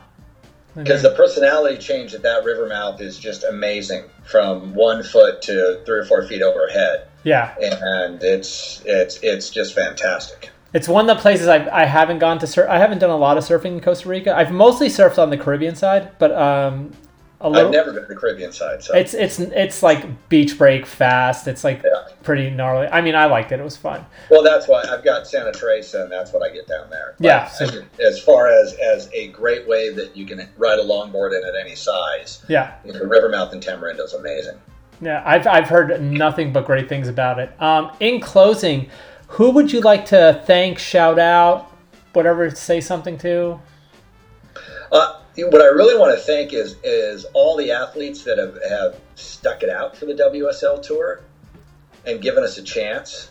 That's awesome. Yeah, Because I mean, that's I mean, uh, it's not for me. yeah, I'm done. yeah. no, you. But I, I, I, like, I, I grew up at a time, Joel and I grew up at a time where you could compete. There was a little bit of money from the contest, but there were actually companies that were sponsoring us. We had a chance to have a dream of being pro surfers yeah, and, and, and earning a living doing this. And, you know, we were treated, we were in that era where, I mean, we surfed with Donald Takayama and David Nuuhiwa and Corky Carroll and Phil Edwards was in the water and Joey Cabell, Billy Hamilton. I mean, we got to walk a mile in those shoes. We, you, could hang out with Velzy and Tombstake. I mean, holy crap, were Yeah. we lucky. yeah, And so, if if what we can do is offer this next generation of kids to carry that torch going forward, I mean, if Joel hadn't been working so hard to keep the duct tape going, I never would have been able to convince the WSL Yeah. that longboard tour is viable. Because I all I could say was, look, Joel's convinced Vans to put up a quarter million dollars a year to run all his duct tapes. yeah. They they're not doing that as a charity. No. There's got to be some viability in there. So let's embrace his side and what he's done. So the biggest shout out and thanks is to Joel for working so hard on his end. Yeah, I mean, look, I, I the last duct tape I went to was the one in in the Rockaways, and what they did there was phenomenal. It was brutal considering the conditions and everything. Yeah, it was fun though. I mean, it was look for me to go. If, if you're gonna get me to go back home to, to cover a surf Uh, event, yeah, you get to go there. Yeah. yeah, I- it's a win-win. I get I get my pizza, I get my ice cream. I'm like fine. Uh, just one thing. So with the WSL thing and everything that's going on with Corona, is there any word, any kind of like what's gonna happen? Well, no, it's interesting. You know, Devin and I were trying to get the tour. Ideally, we wanted our tour to end before the, the championship tour goes to Hawaii. Right. Right. So ideally, an end of summer finish for us. And I, you know, obviously Devin and I both wanted to happen at Malibu. So we were oh. looking Oh. at late late September, early October would be the dream finish for us. Now, are we going to get to have that event in New York? Are we going to get to have another event anytime sooner than that? It's pretty tough right now. The partnership teams are having trouble finding money for anything Yeah. because the whole world has stopped. Yeah. But my fingers crossed that we might figure out a way to pull off uh, an end of year event uh, in Malibu. Yeah, because I mean, look, the first event you guys at, at Noosa in challenging conditions, you know, moving the whole event and stuff, it was an amazing event. And I know it's something, you know, I've had people ask me, they're like, hey, have you heard anything? And like, Uh, there's there's no official word yet. We've got nothing. yeah, I mean, look, I, th- I think with this whole thing going on, nobody's going to be able to say anything about anything until May 1st, as far as I, I know. Just at, follow. at the earliest possible for Yeah. sure. Yeah. Um, all right. Well, thanks for doing the interview. I'm really stoked. I'm glad you took the time out. Um, yeah, that's about it. Time on my hands. Yeah.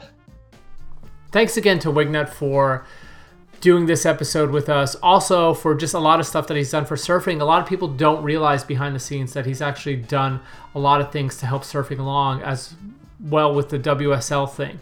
I, I'm a, the biggest hater of WSL in general because I don't believe in competitive surfing. But I think what him and Devin and they're starting to do on the longboard side is something that's going to help make this culture viable because we need to get eyeballs on it so that there's money coming to it for all the people involved.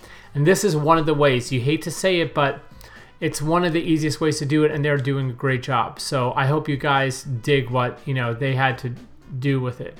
I also think it's really interesting to hear about that early Blackie scene, knowing the scene I know now because it's gone through so many re- evolutions, and hearing his take on it when it first started popping up, or at least when he first started being involved with it, and where it is now is really interesting. But again, I don't want to talk too long. I really want to focus this episode on the music, on the tracks, because that's important to me. Really focusing on DJs and producers. Hope you guys like what I picked, and I'll check in with you guys in a little bit with some short takes. Peace.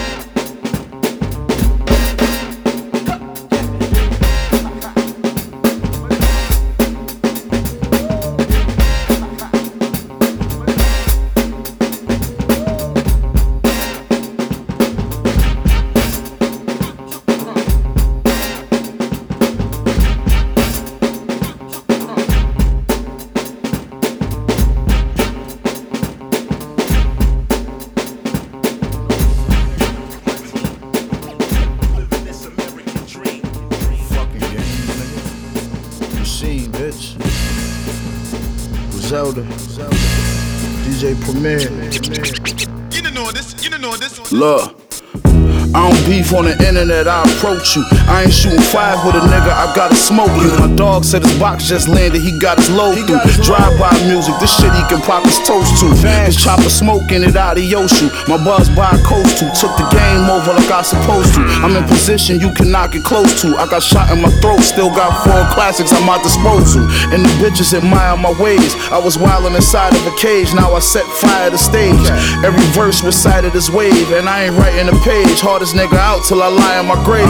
Cook the white up in the microwave. You at work trying to get holiday pay. I'm on the island for days, getting money like Big Meech 06. This Griselda DJ Primo shit, Hey yo, Rich. Law, poor law, read the headlines.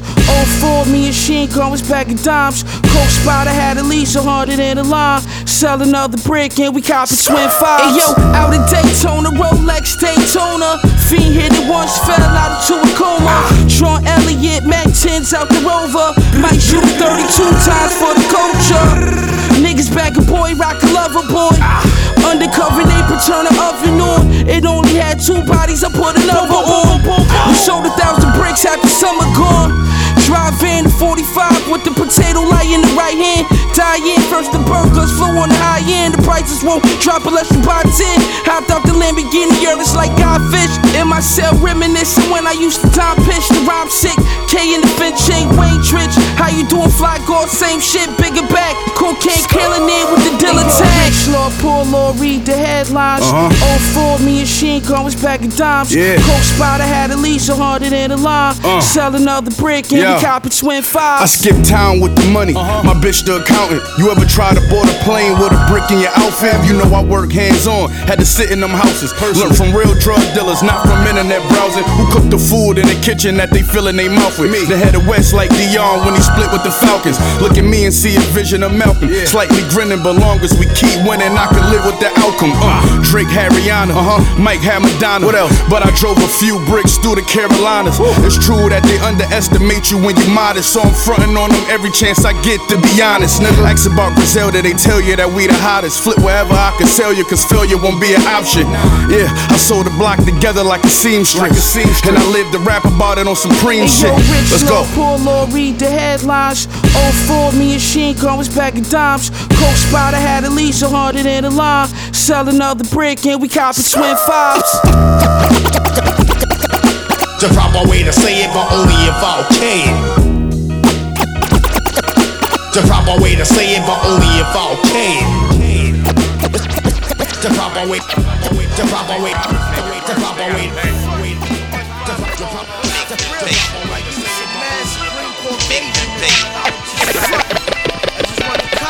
MCs, beware. First and foremost, some rappers are sweet like fructose. When I cock back these lyrics, y'all punks best be ghost. I be the 721, 1821, the illest one. I'm almost doper than anyone. Straight out the late nights of Bed-Stuy. Stepping up, y'all put your weapons up, I make heads fly. You're artificial like saccharin. You're crazy fake. It's more than skills you be lacking in. Concepts you bite, cause your identity ain't tight. Trying to be something you're not, like pulling a knife at a gunfight. I'm trooping on that airline flight number 106 and getting all up in your fucking mix. You got me upset, and I got you uptight. Cause my committee's in your city tonight, alright? We got 17 million of us plus 2 million Indians, that makes 19 mil. Light shit up like Wild Bill, I be the supreme father plus the ill kid with drama. My karma creates the Teflon to pierce your body armor. And make sure you check your shit before you walk to me or talk to me. Step into me improperly, you just may catch the weaponry. My specialty is tearing tracks out the frame. You know my fucking name, I rule all game. I'm universal on all planes. What's your claim?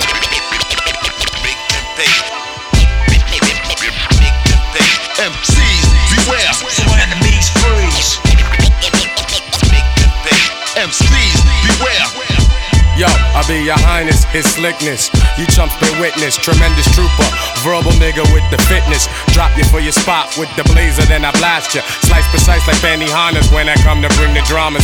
Style so swift that you can't beat the guard as your lyrics get buried six feet deep in my backyard. I laugh hard while you're mental. I run through mazes, dark stages of terror to shatter your dressing room mirror. Your whole era gets crushed, your whole show gets bum rushed. Too many dumb punks wanna enter this rap scene, kicking Willie Bobo, but need to be slapped clean into oblivion. The true champion always rises. I bring surprises to the chiefs plus their advisors. Size me up and you will find nothing's larger. Catch my wreck on your dome than a deranged fucking barber. So what? You made some dough. You best keep on scrambling, or your vanity is instantly crushed when I start handling, demanding that you pay for your weak rhyme display. Coast to coast, I break the fakes every day.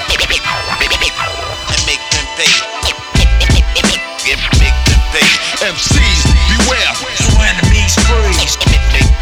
MCs, beware. So enemies freeze. I see myself as the black rap messiah. Colossal spreading my gospel through electrical wires. Spit fire through speech so I can reach each and every. Tom, Dick, and Jerry slipping like petroleum jelly. Too busy in the limelight, can't rhyme tight. I got divine right to bring dark to light. Something ain't right to be an MC. You got a thug, or the thug, you gotta be an MC. This shit is bug, show love with few. Deal with crew and crew only.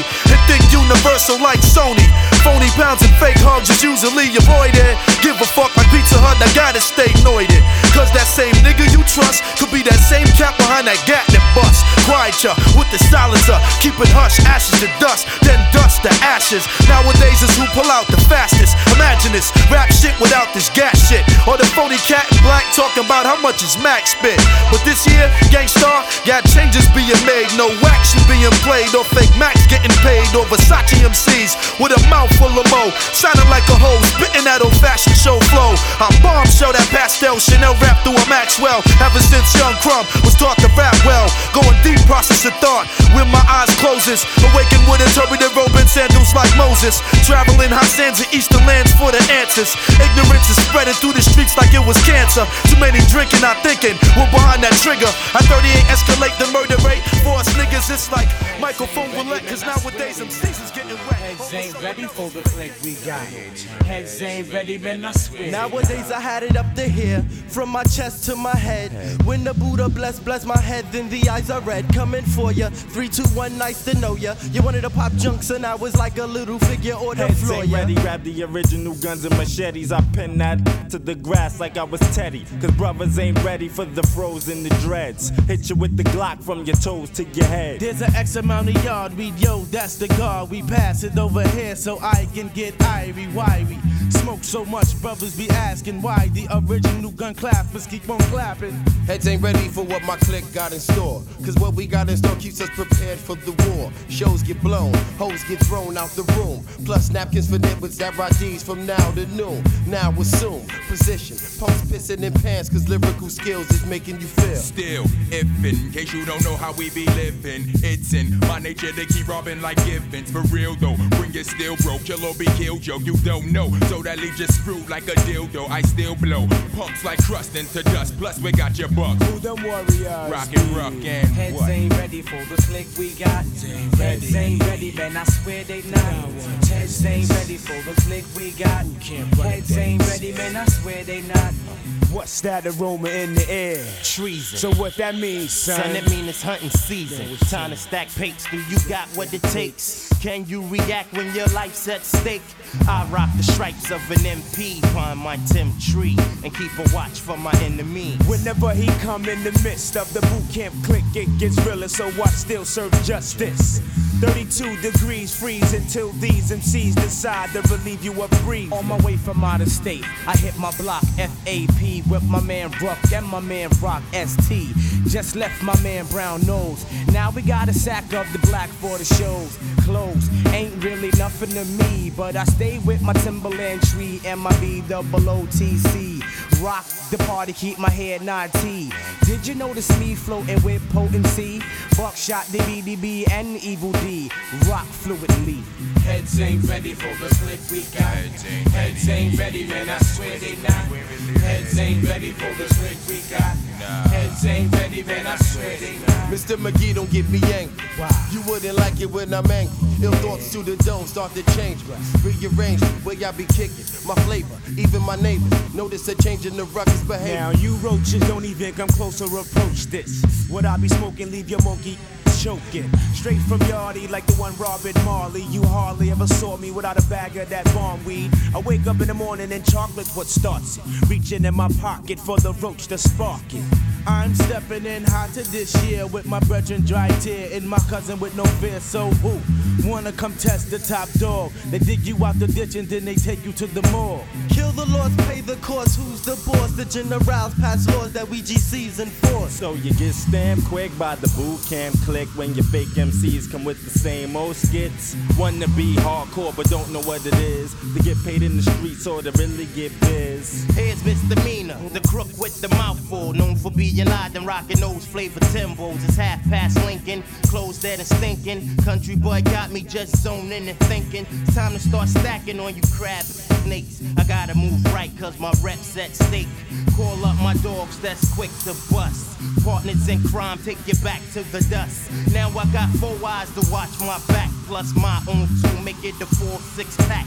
Now we bring the ruckers to wanna be suckers. Body and knuckles like I change up my chuckers. Don't you know the W A R is O N? Open to them heads scoping, hoping they can get a bite and right what the right, but they don't know the night keeps me and my airtight. Right, all y'all biters wanna chunk the script, but you quick to take a flick by my side as you shake my hand, giving the fake smile, but I peek you for a while. Ease out, selected when the beady pull your file. Can I pull your card again? The Bucks Guardians, the armor leg, leg, armor head, so begin to drop the bomb so I can drop the You beat. asked for it, who won beef for his war? For this I packs twin automatic four fours. Kid, this ain't before, don't even speak about my fleet. Mini pop chunk, but front when them see me, them not Heads ain't ready for the flicks we got.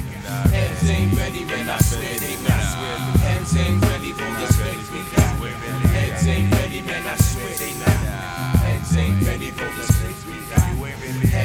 Ready, man, I swear they not. Heads ain't ready for the flicks we got. Heads ain't ready, man, I swear information. Roll up your knuckles, get in your fingertips. Phasers with and handles, clamp up on your hips.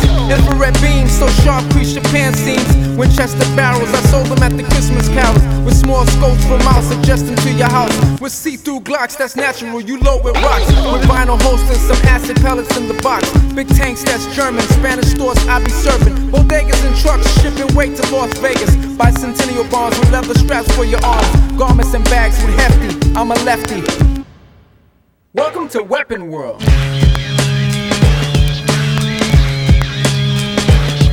Welcome to Weapon World. You're welcome. Newcomb headbands for light blue German Lugers, force fields protect. Razor bumps behind your neck. Automatics from seven chambers, 82 bullets. When you pull it, the little 25 sound like cannons. Machine guns, electric cords while the power runs. Remington 870 for the pedigree. Nighttime militant mask filled with laser gas. Atomic ACP 30 round American slugs. For bugs, undefeatable Navy systems. Brown pearls, pistols with FBI whistles. Suitcase with missiles stashed with toilet tissue. Triggers with frames of 44 that shoot flames. Law enforcement, I got the first steel endorsement. Uzis material, eating Cocoa Puff cereal. Close range focus, infrareds let you notice. Factory parts, here screws with the custom parts. Deputy badges, fake SWAT team clothes and gases. Blow up your asses, over here put on masses. Welcome to Weapon World. Welcome to Weapon World. Welcome to Weapon World. You're welcome. Antagonist, colonist, astrotech abuser. 85 rounds of dynamite, sticks with mix on old rifles and little differences I fix. LAPD can't see me. I wear a Muslim beanie. Indian transporter, machine guns across the border. In Siberian boats, bulletproof winter coats. Across the region, duffel bags on the major Deegan. Station wagons with desert eagles to stop a dragon. Elephant darts with propane travel through the rain. Bust back, the right machine to counteract. Carbine 31 shot, wake up the project block. Neighborhood with wood, blast off the D off the hood. Bounty hunters with camouflage green alligators. Straight from the Barbados, chewing sweet potatoes. Jamaican passport with hand grenades that I bought. Welcome to Weapon World. Welcome to Weapon World. Welcome to Weapon World. Welcome to Weapon World. That's right. I have stuff that can kill a six foot gorilla with the skin of an alligator with aluminum. With the aluminum skin of an alligator to a 4.8 pterodactyl. That's a dragon plus with a twist.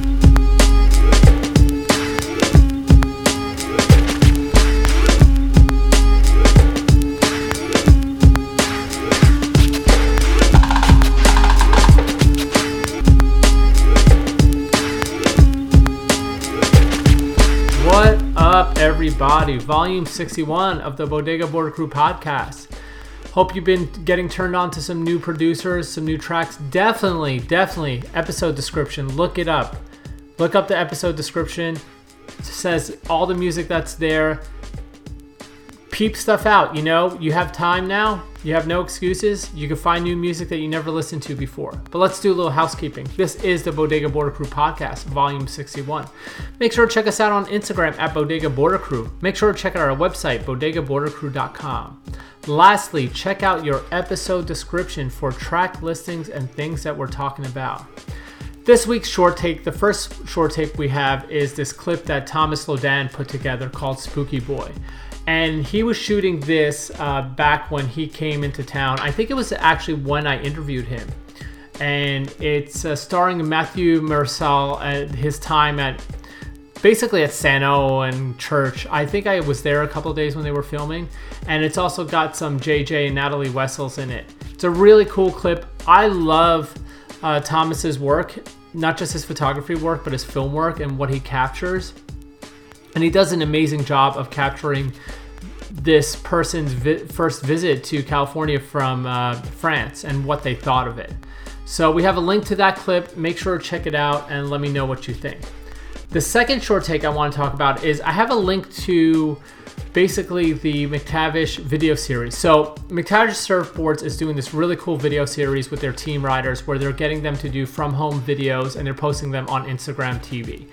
They had our boy Chano do how to wax your board. They had a ding repair demo. They have uh, homegirl Roisin showing her focaccia recipe, which everyone has been making. I've made it a couple of times. I know Michaela and her mom have made it a couple of times. We've been messaging back and forth on little tips and tricks and stuff.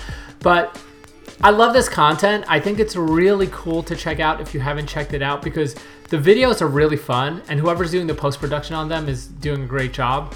And again, this is more content to absorb while we're stuck in this lockdown that's still surf related. And I think that's really important to keep us engaged. And McTavish did an amazing job. And I love that they did this. Like, I love that they did this as a brand. Make sure to check out the one where they ask Bob a bunch of questions. That one's really cool because he names a bunch of shapers who we think are the shapers, and you'd be surprised with who he picks. So check out that link. The last short take we have this episode is this clip called All Suave that the Inertia put out. And I have a link to the page, not just a clip, because I think you should read a little bit about the clip. And it's mostly Cassia and Al Knost uh, surfing down in Santa Teresa during one of the uh, random uh, retreats that Cassia is involved with. Cassia does a lot of these retreats to Costa Rica that are really cool. I've been dying to go. It's a little difficult with me being a parent and uh, basically working all the time and doing this thing all the time. So I can't exactly just cut out and leave for a week. And my wife would probably kill me if I didn't take her. And she'd kill me if I took our daughter with us. She wanted to be just us. Uh, so it's really interesting. This clip is like a lot of fun. It gives you a little joy. It's not that long. It's like four minutes, but it's well produced. Shows you amazing Santa Teresa waves. Uh, I've never gotten to surf that part of Costa Rica, and the more and more I see clips from there, I think that's going to be where I'm going to go next. Uh, I think we've been talking about taking our daughter there when she's about five years old. So in a year and a half, uh, that that's the plan is to go down there. So this was a cool clip to check out. But that's it for this episode. Again, thank you for joining us. Thanks for sitting down. Thanks for sitting tight. I also want to say thank you to everyone who is practicing social distancing and being safe. And also, the other thing that's been really interesting, I want to thank all the people who've been helpful in their communities. I live in a community where we have a 55 and older population, and I've seen this outpouring of people doing things for them, going shopping for them so they don't have to leave the house, you know, picking up stuff, doing errands, that kind of thing. I think that one one of the things that we'll learn from this part of our history is that it's really going to show what humanity can do and can't do. And seeing what humanity has been able to do, how we've been sticking together, how we've been helping each other, how we haven't gone too nuts, has been really amazing. And I think that's something we need to build on. Roughly, we probably have another two to four weeks, depending on where you live, of this. We've gone through four to five weeks of this already. We're more than halfway done. If we stick to our guns, we'll be out of this and we'll be better people for it and better experience. I know there's a lot of things how it was handled was was wrong, but this is something that is a once in a hundred year event, and we're not to get everything right up front. But I think moving forward, we could get things right.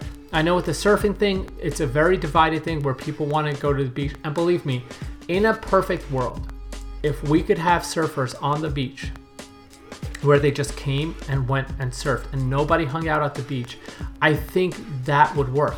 The problem is, the problem is, is that there's other people who come and they don't leave the beach and they crowd the parking lots and they crowd the beaches and they don't understand basic etiquette. And there's also a lot of surfers, and I'm particularly from, I'm sorry, from LA County, who basically go to other counties and fuck everything up for everybody the scary thing about all this, I think, on the bad side, is that it's going to increase localism because people don't know the basic concept of how to be respectful surfing and skating wise. So, with that, I just want to end it like I want to say thank you. I want to say thank you to the first responders. I want to say thank you to all the people in the food industry who are keeping it going, both the grocery stores and to the restaurants who are doing curbside pickup because you guys are basically keeping us alive and sane. You guys are helping us eat, you're helping us take care of our families, and it does offer some level of normalcy to our very chaotic lives right now. So I want to say thank you. And in general, everybody out there, look, be safe. We're going to be there for you. We're doing more content. Wednesdays with Worm, new episode of podcast every two weeks. We have new sponsors that are helping us get through the time, working on video projects. And look, if you ever need a shoulder to talk to cry on, you ever need someone to talk to, you could always direct message me. You know I'm there, and I'll see you out there. Peace.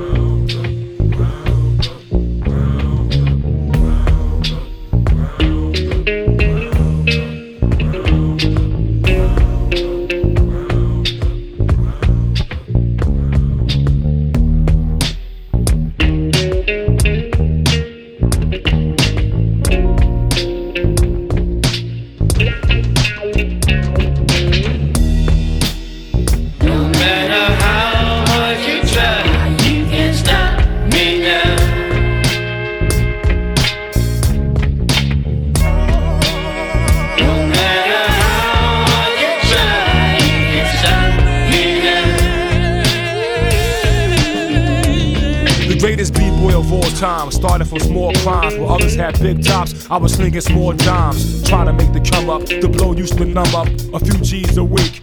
My clique used to sum up till my brother got locked up, my girl got knocked up, my closest homie each got popped up and shot up.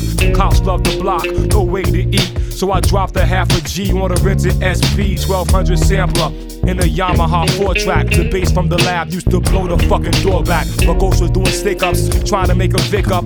Waiting outside for the breeze truck to pick up. Nothing would work, so we back to chopping nicks up. Giving grown ass women two vows for a dick suck. When I was stressed, I would head to the rest. Then the pads on the SP 12 got pressed. Making beats for the streets so the family could eat. In 93, Wu Tang Clan dropped their first LP. We went platinum. Yeah, we flatten them. Pockets got fat in them. Witten got capping them. Statins on the map in them. Brooklyn Zoo is bombing them. All around the world, killer bees start swarming them. You can't stop us. You can't block us. Rock us or mock us. Knock us or top us.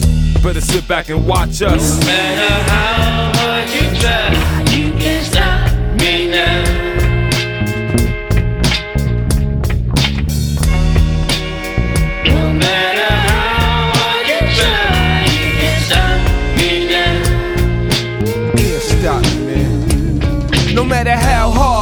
better go hard, so hard. If you gon' try and stop me now, I'll be ruckus the rhythm like the blocks be wild. Bad enough, I got the cops trying to lock me down. Can't nobody break my stride or shake my pride without a homicide case and trial. It's a long time coming, long nines busting, cradle to the grave. I be on my grind hustling. Sometimes when I think about it, have my mind bugging. The shit that I've been through, things that I've seen, the chicks that I ran through, places I've been. I'm a victim of the very song I sing. It's how it is in the heart of it. Most want no part of it. Some will soothe the pain through booze and narcotics. I'ma hold my head, stay true to where my heart is. Either you pay with your life or you pay dues and homage.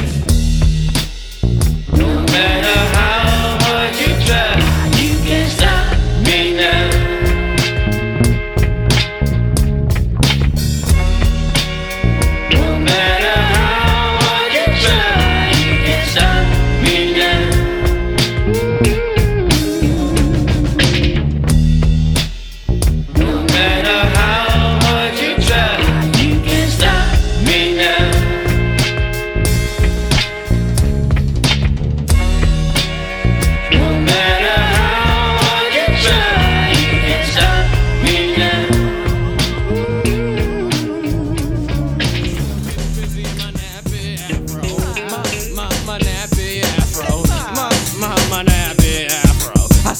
said, I, I said, I, I still get busy in my nappy afro. My sword sliced up Peter Pan shadow. Stop me, I'm feeling so guilty. Check my swag, my afro still nappy. Check my swag, my afro still nappy.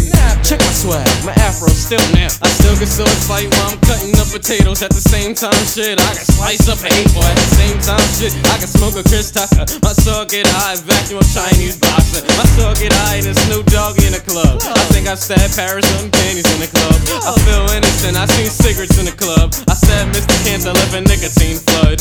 Fuck it, it's time to go to church. The preacher said in my afro snake. I lift my sword up, I cut the tomato out his skull.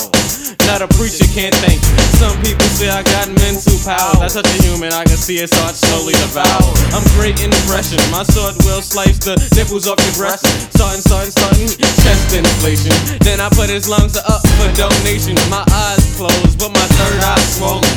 I'm thinking too hard about Jedi mind controlling. I spin so evil, I got the mouth for madness. I eat with no fork, I'm an old school savage. I teeth so bad, it's the color of cabbage. And the point of my dagger smell just like cabbage. Jerry, you safe with time at the edge of my sword shit.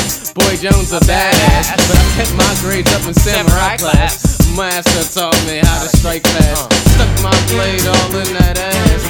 Huh, huh, Stuck my blade all in that Master taught me how to strike fast. I still get busy in my nappy afro. My, my, my nappy afro. Oh, my, my, my nappy afro. I said I, I said I, I said I, I still get busy in my nappy afro. My sword sliced up Peter Pan shadow. Stop me. I'm feeling so guilty. Check my swag, my afro still nappy. Check my swag, my afro still nappy. Check my swag, my. Ah.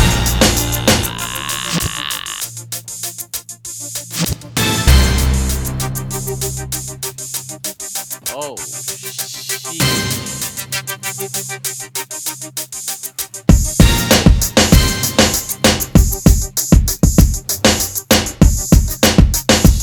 shit.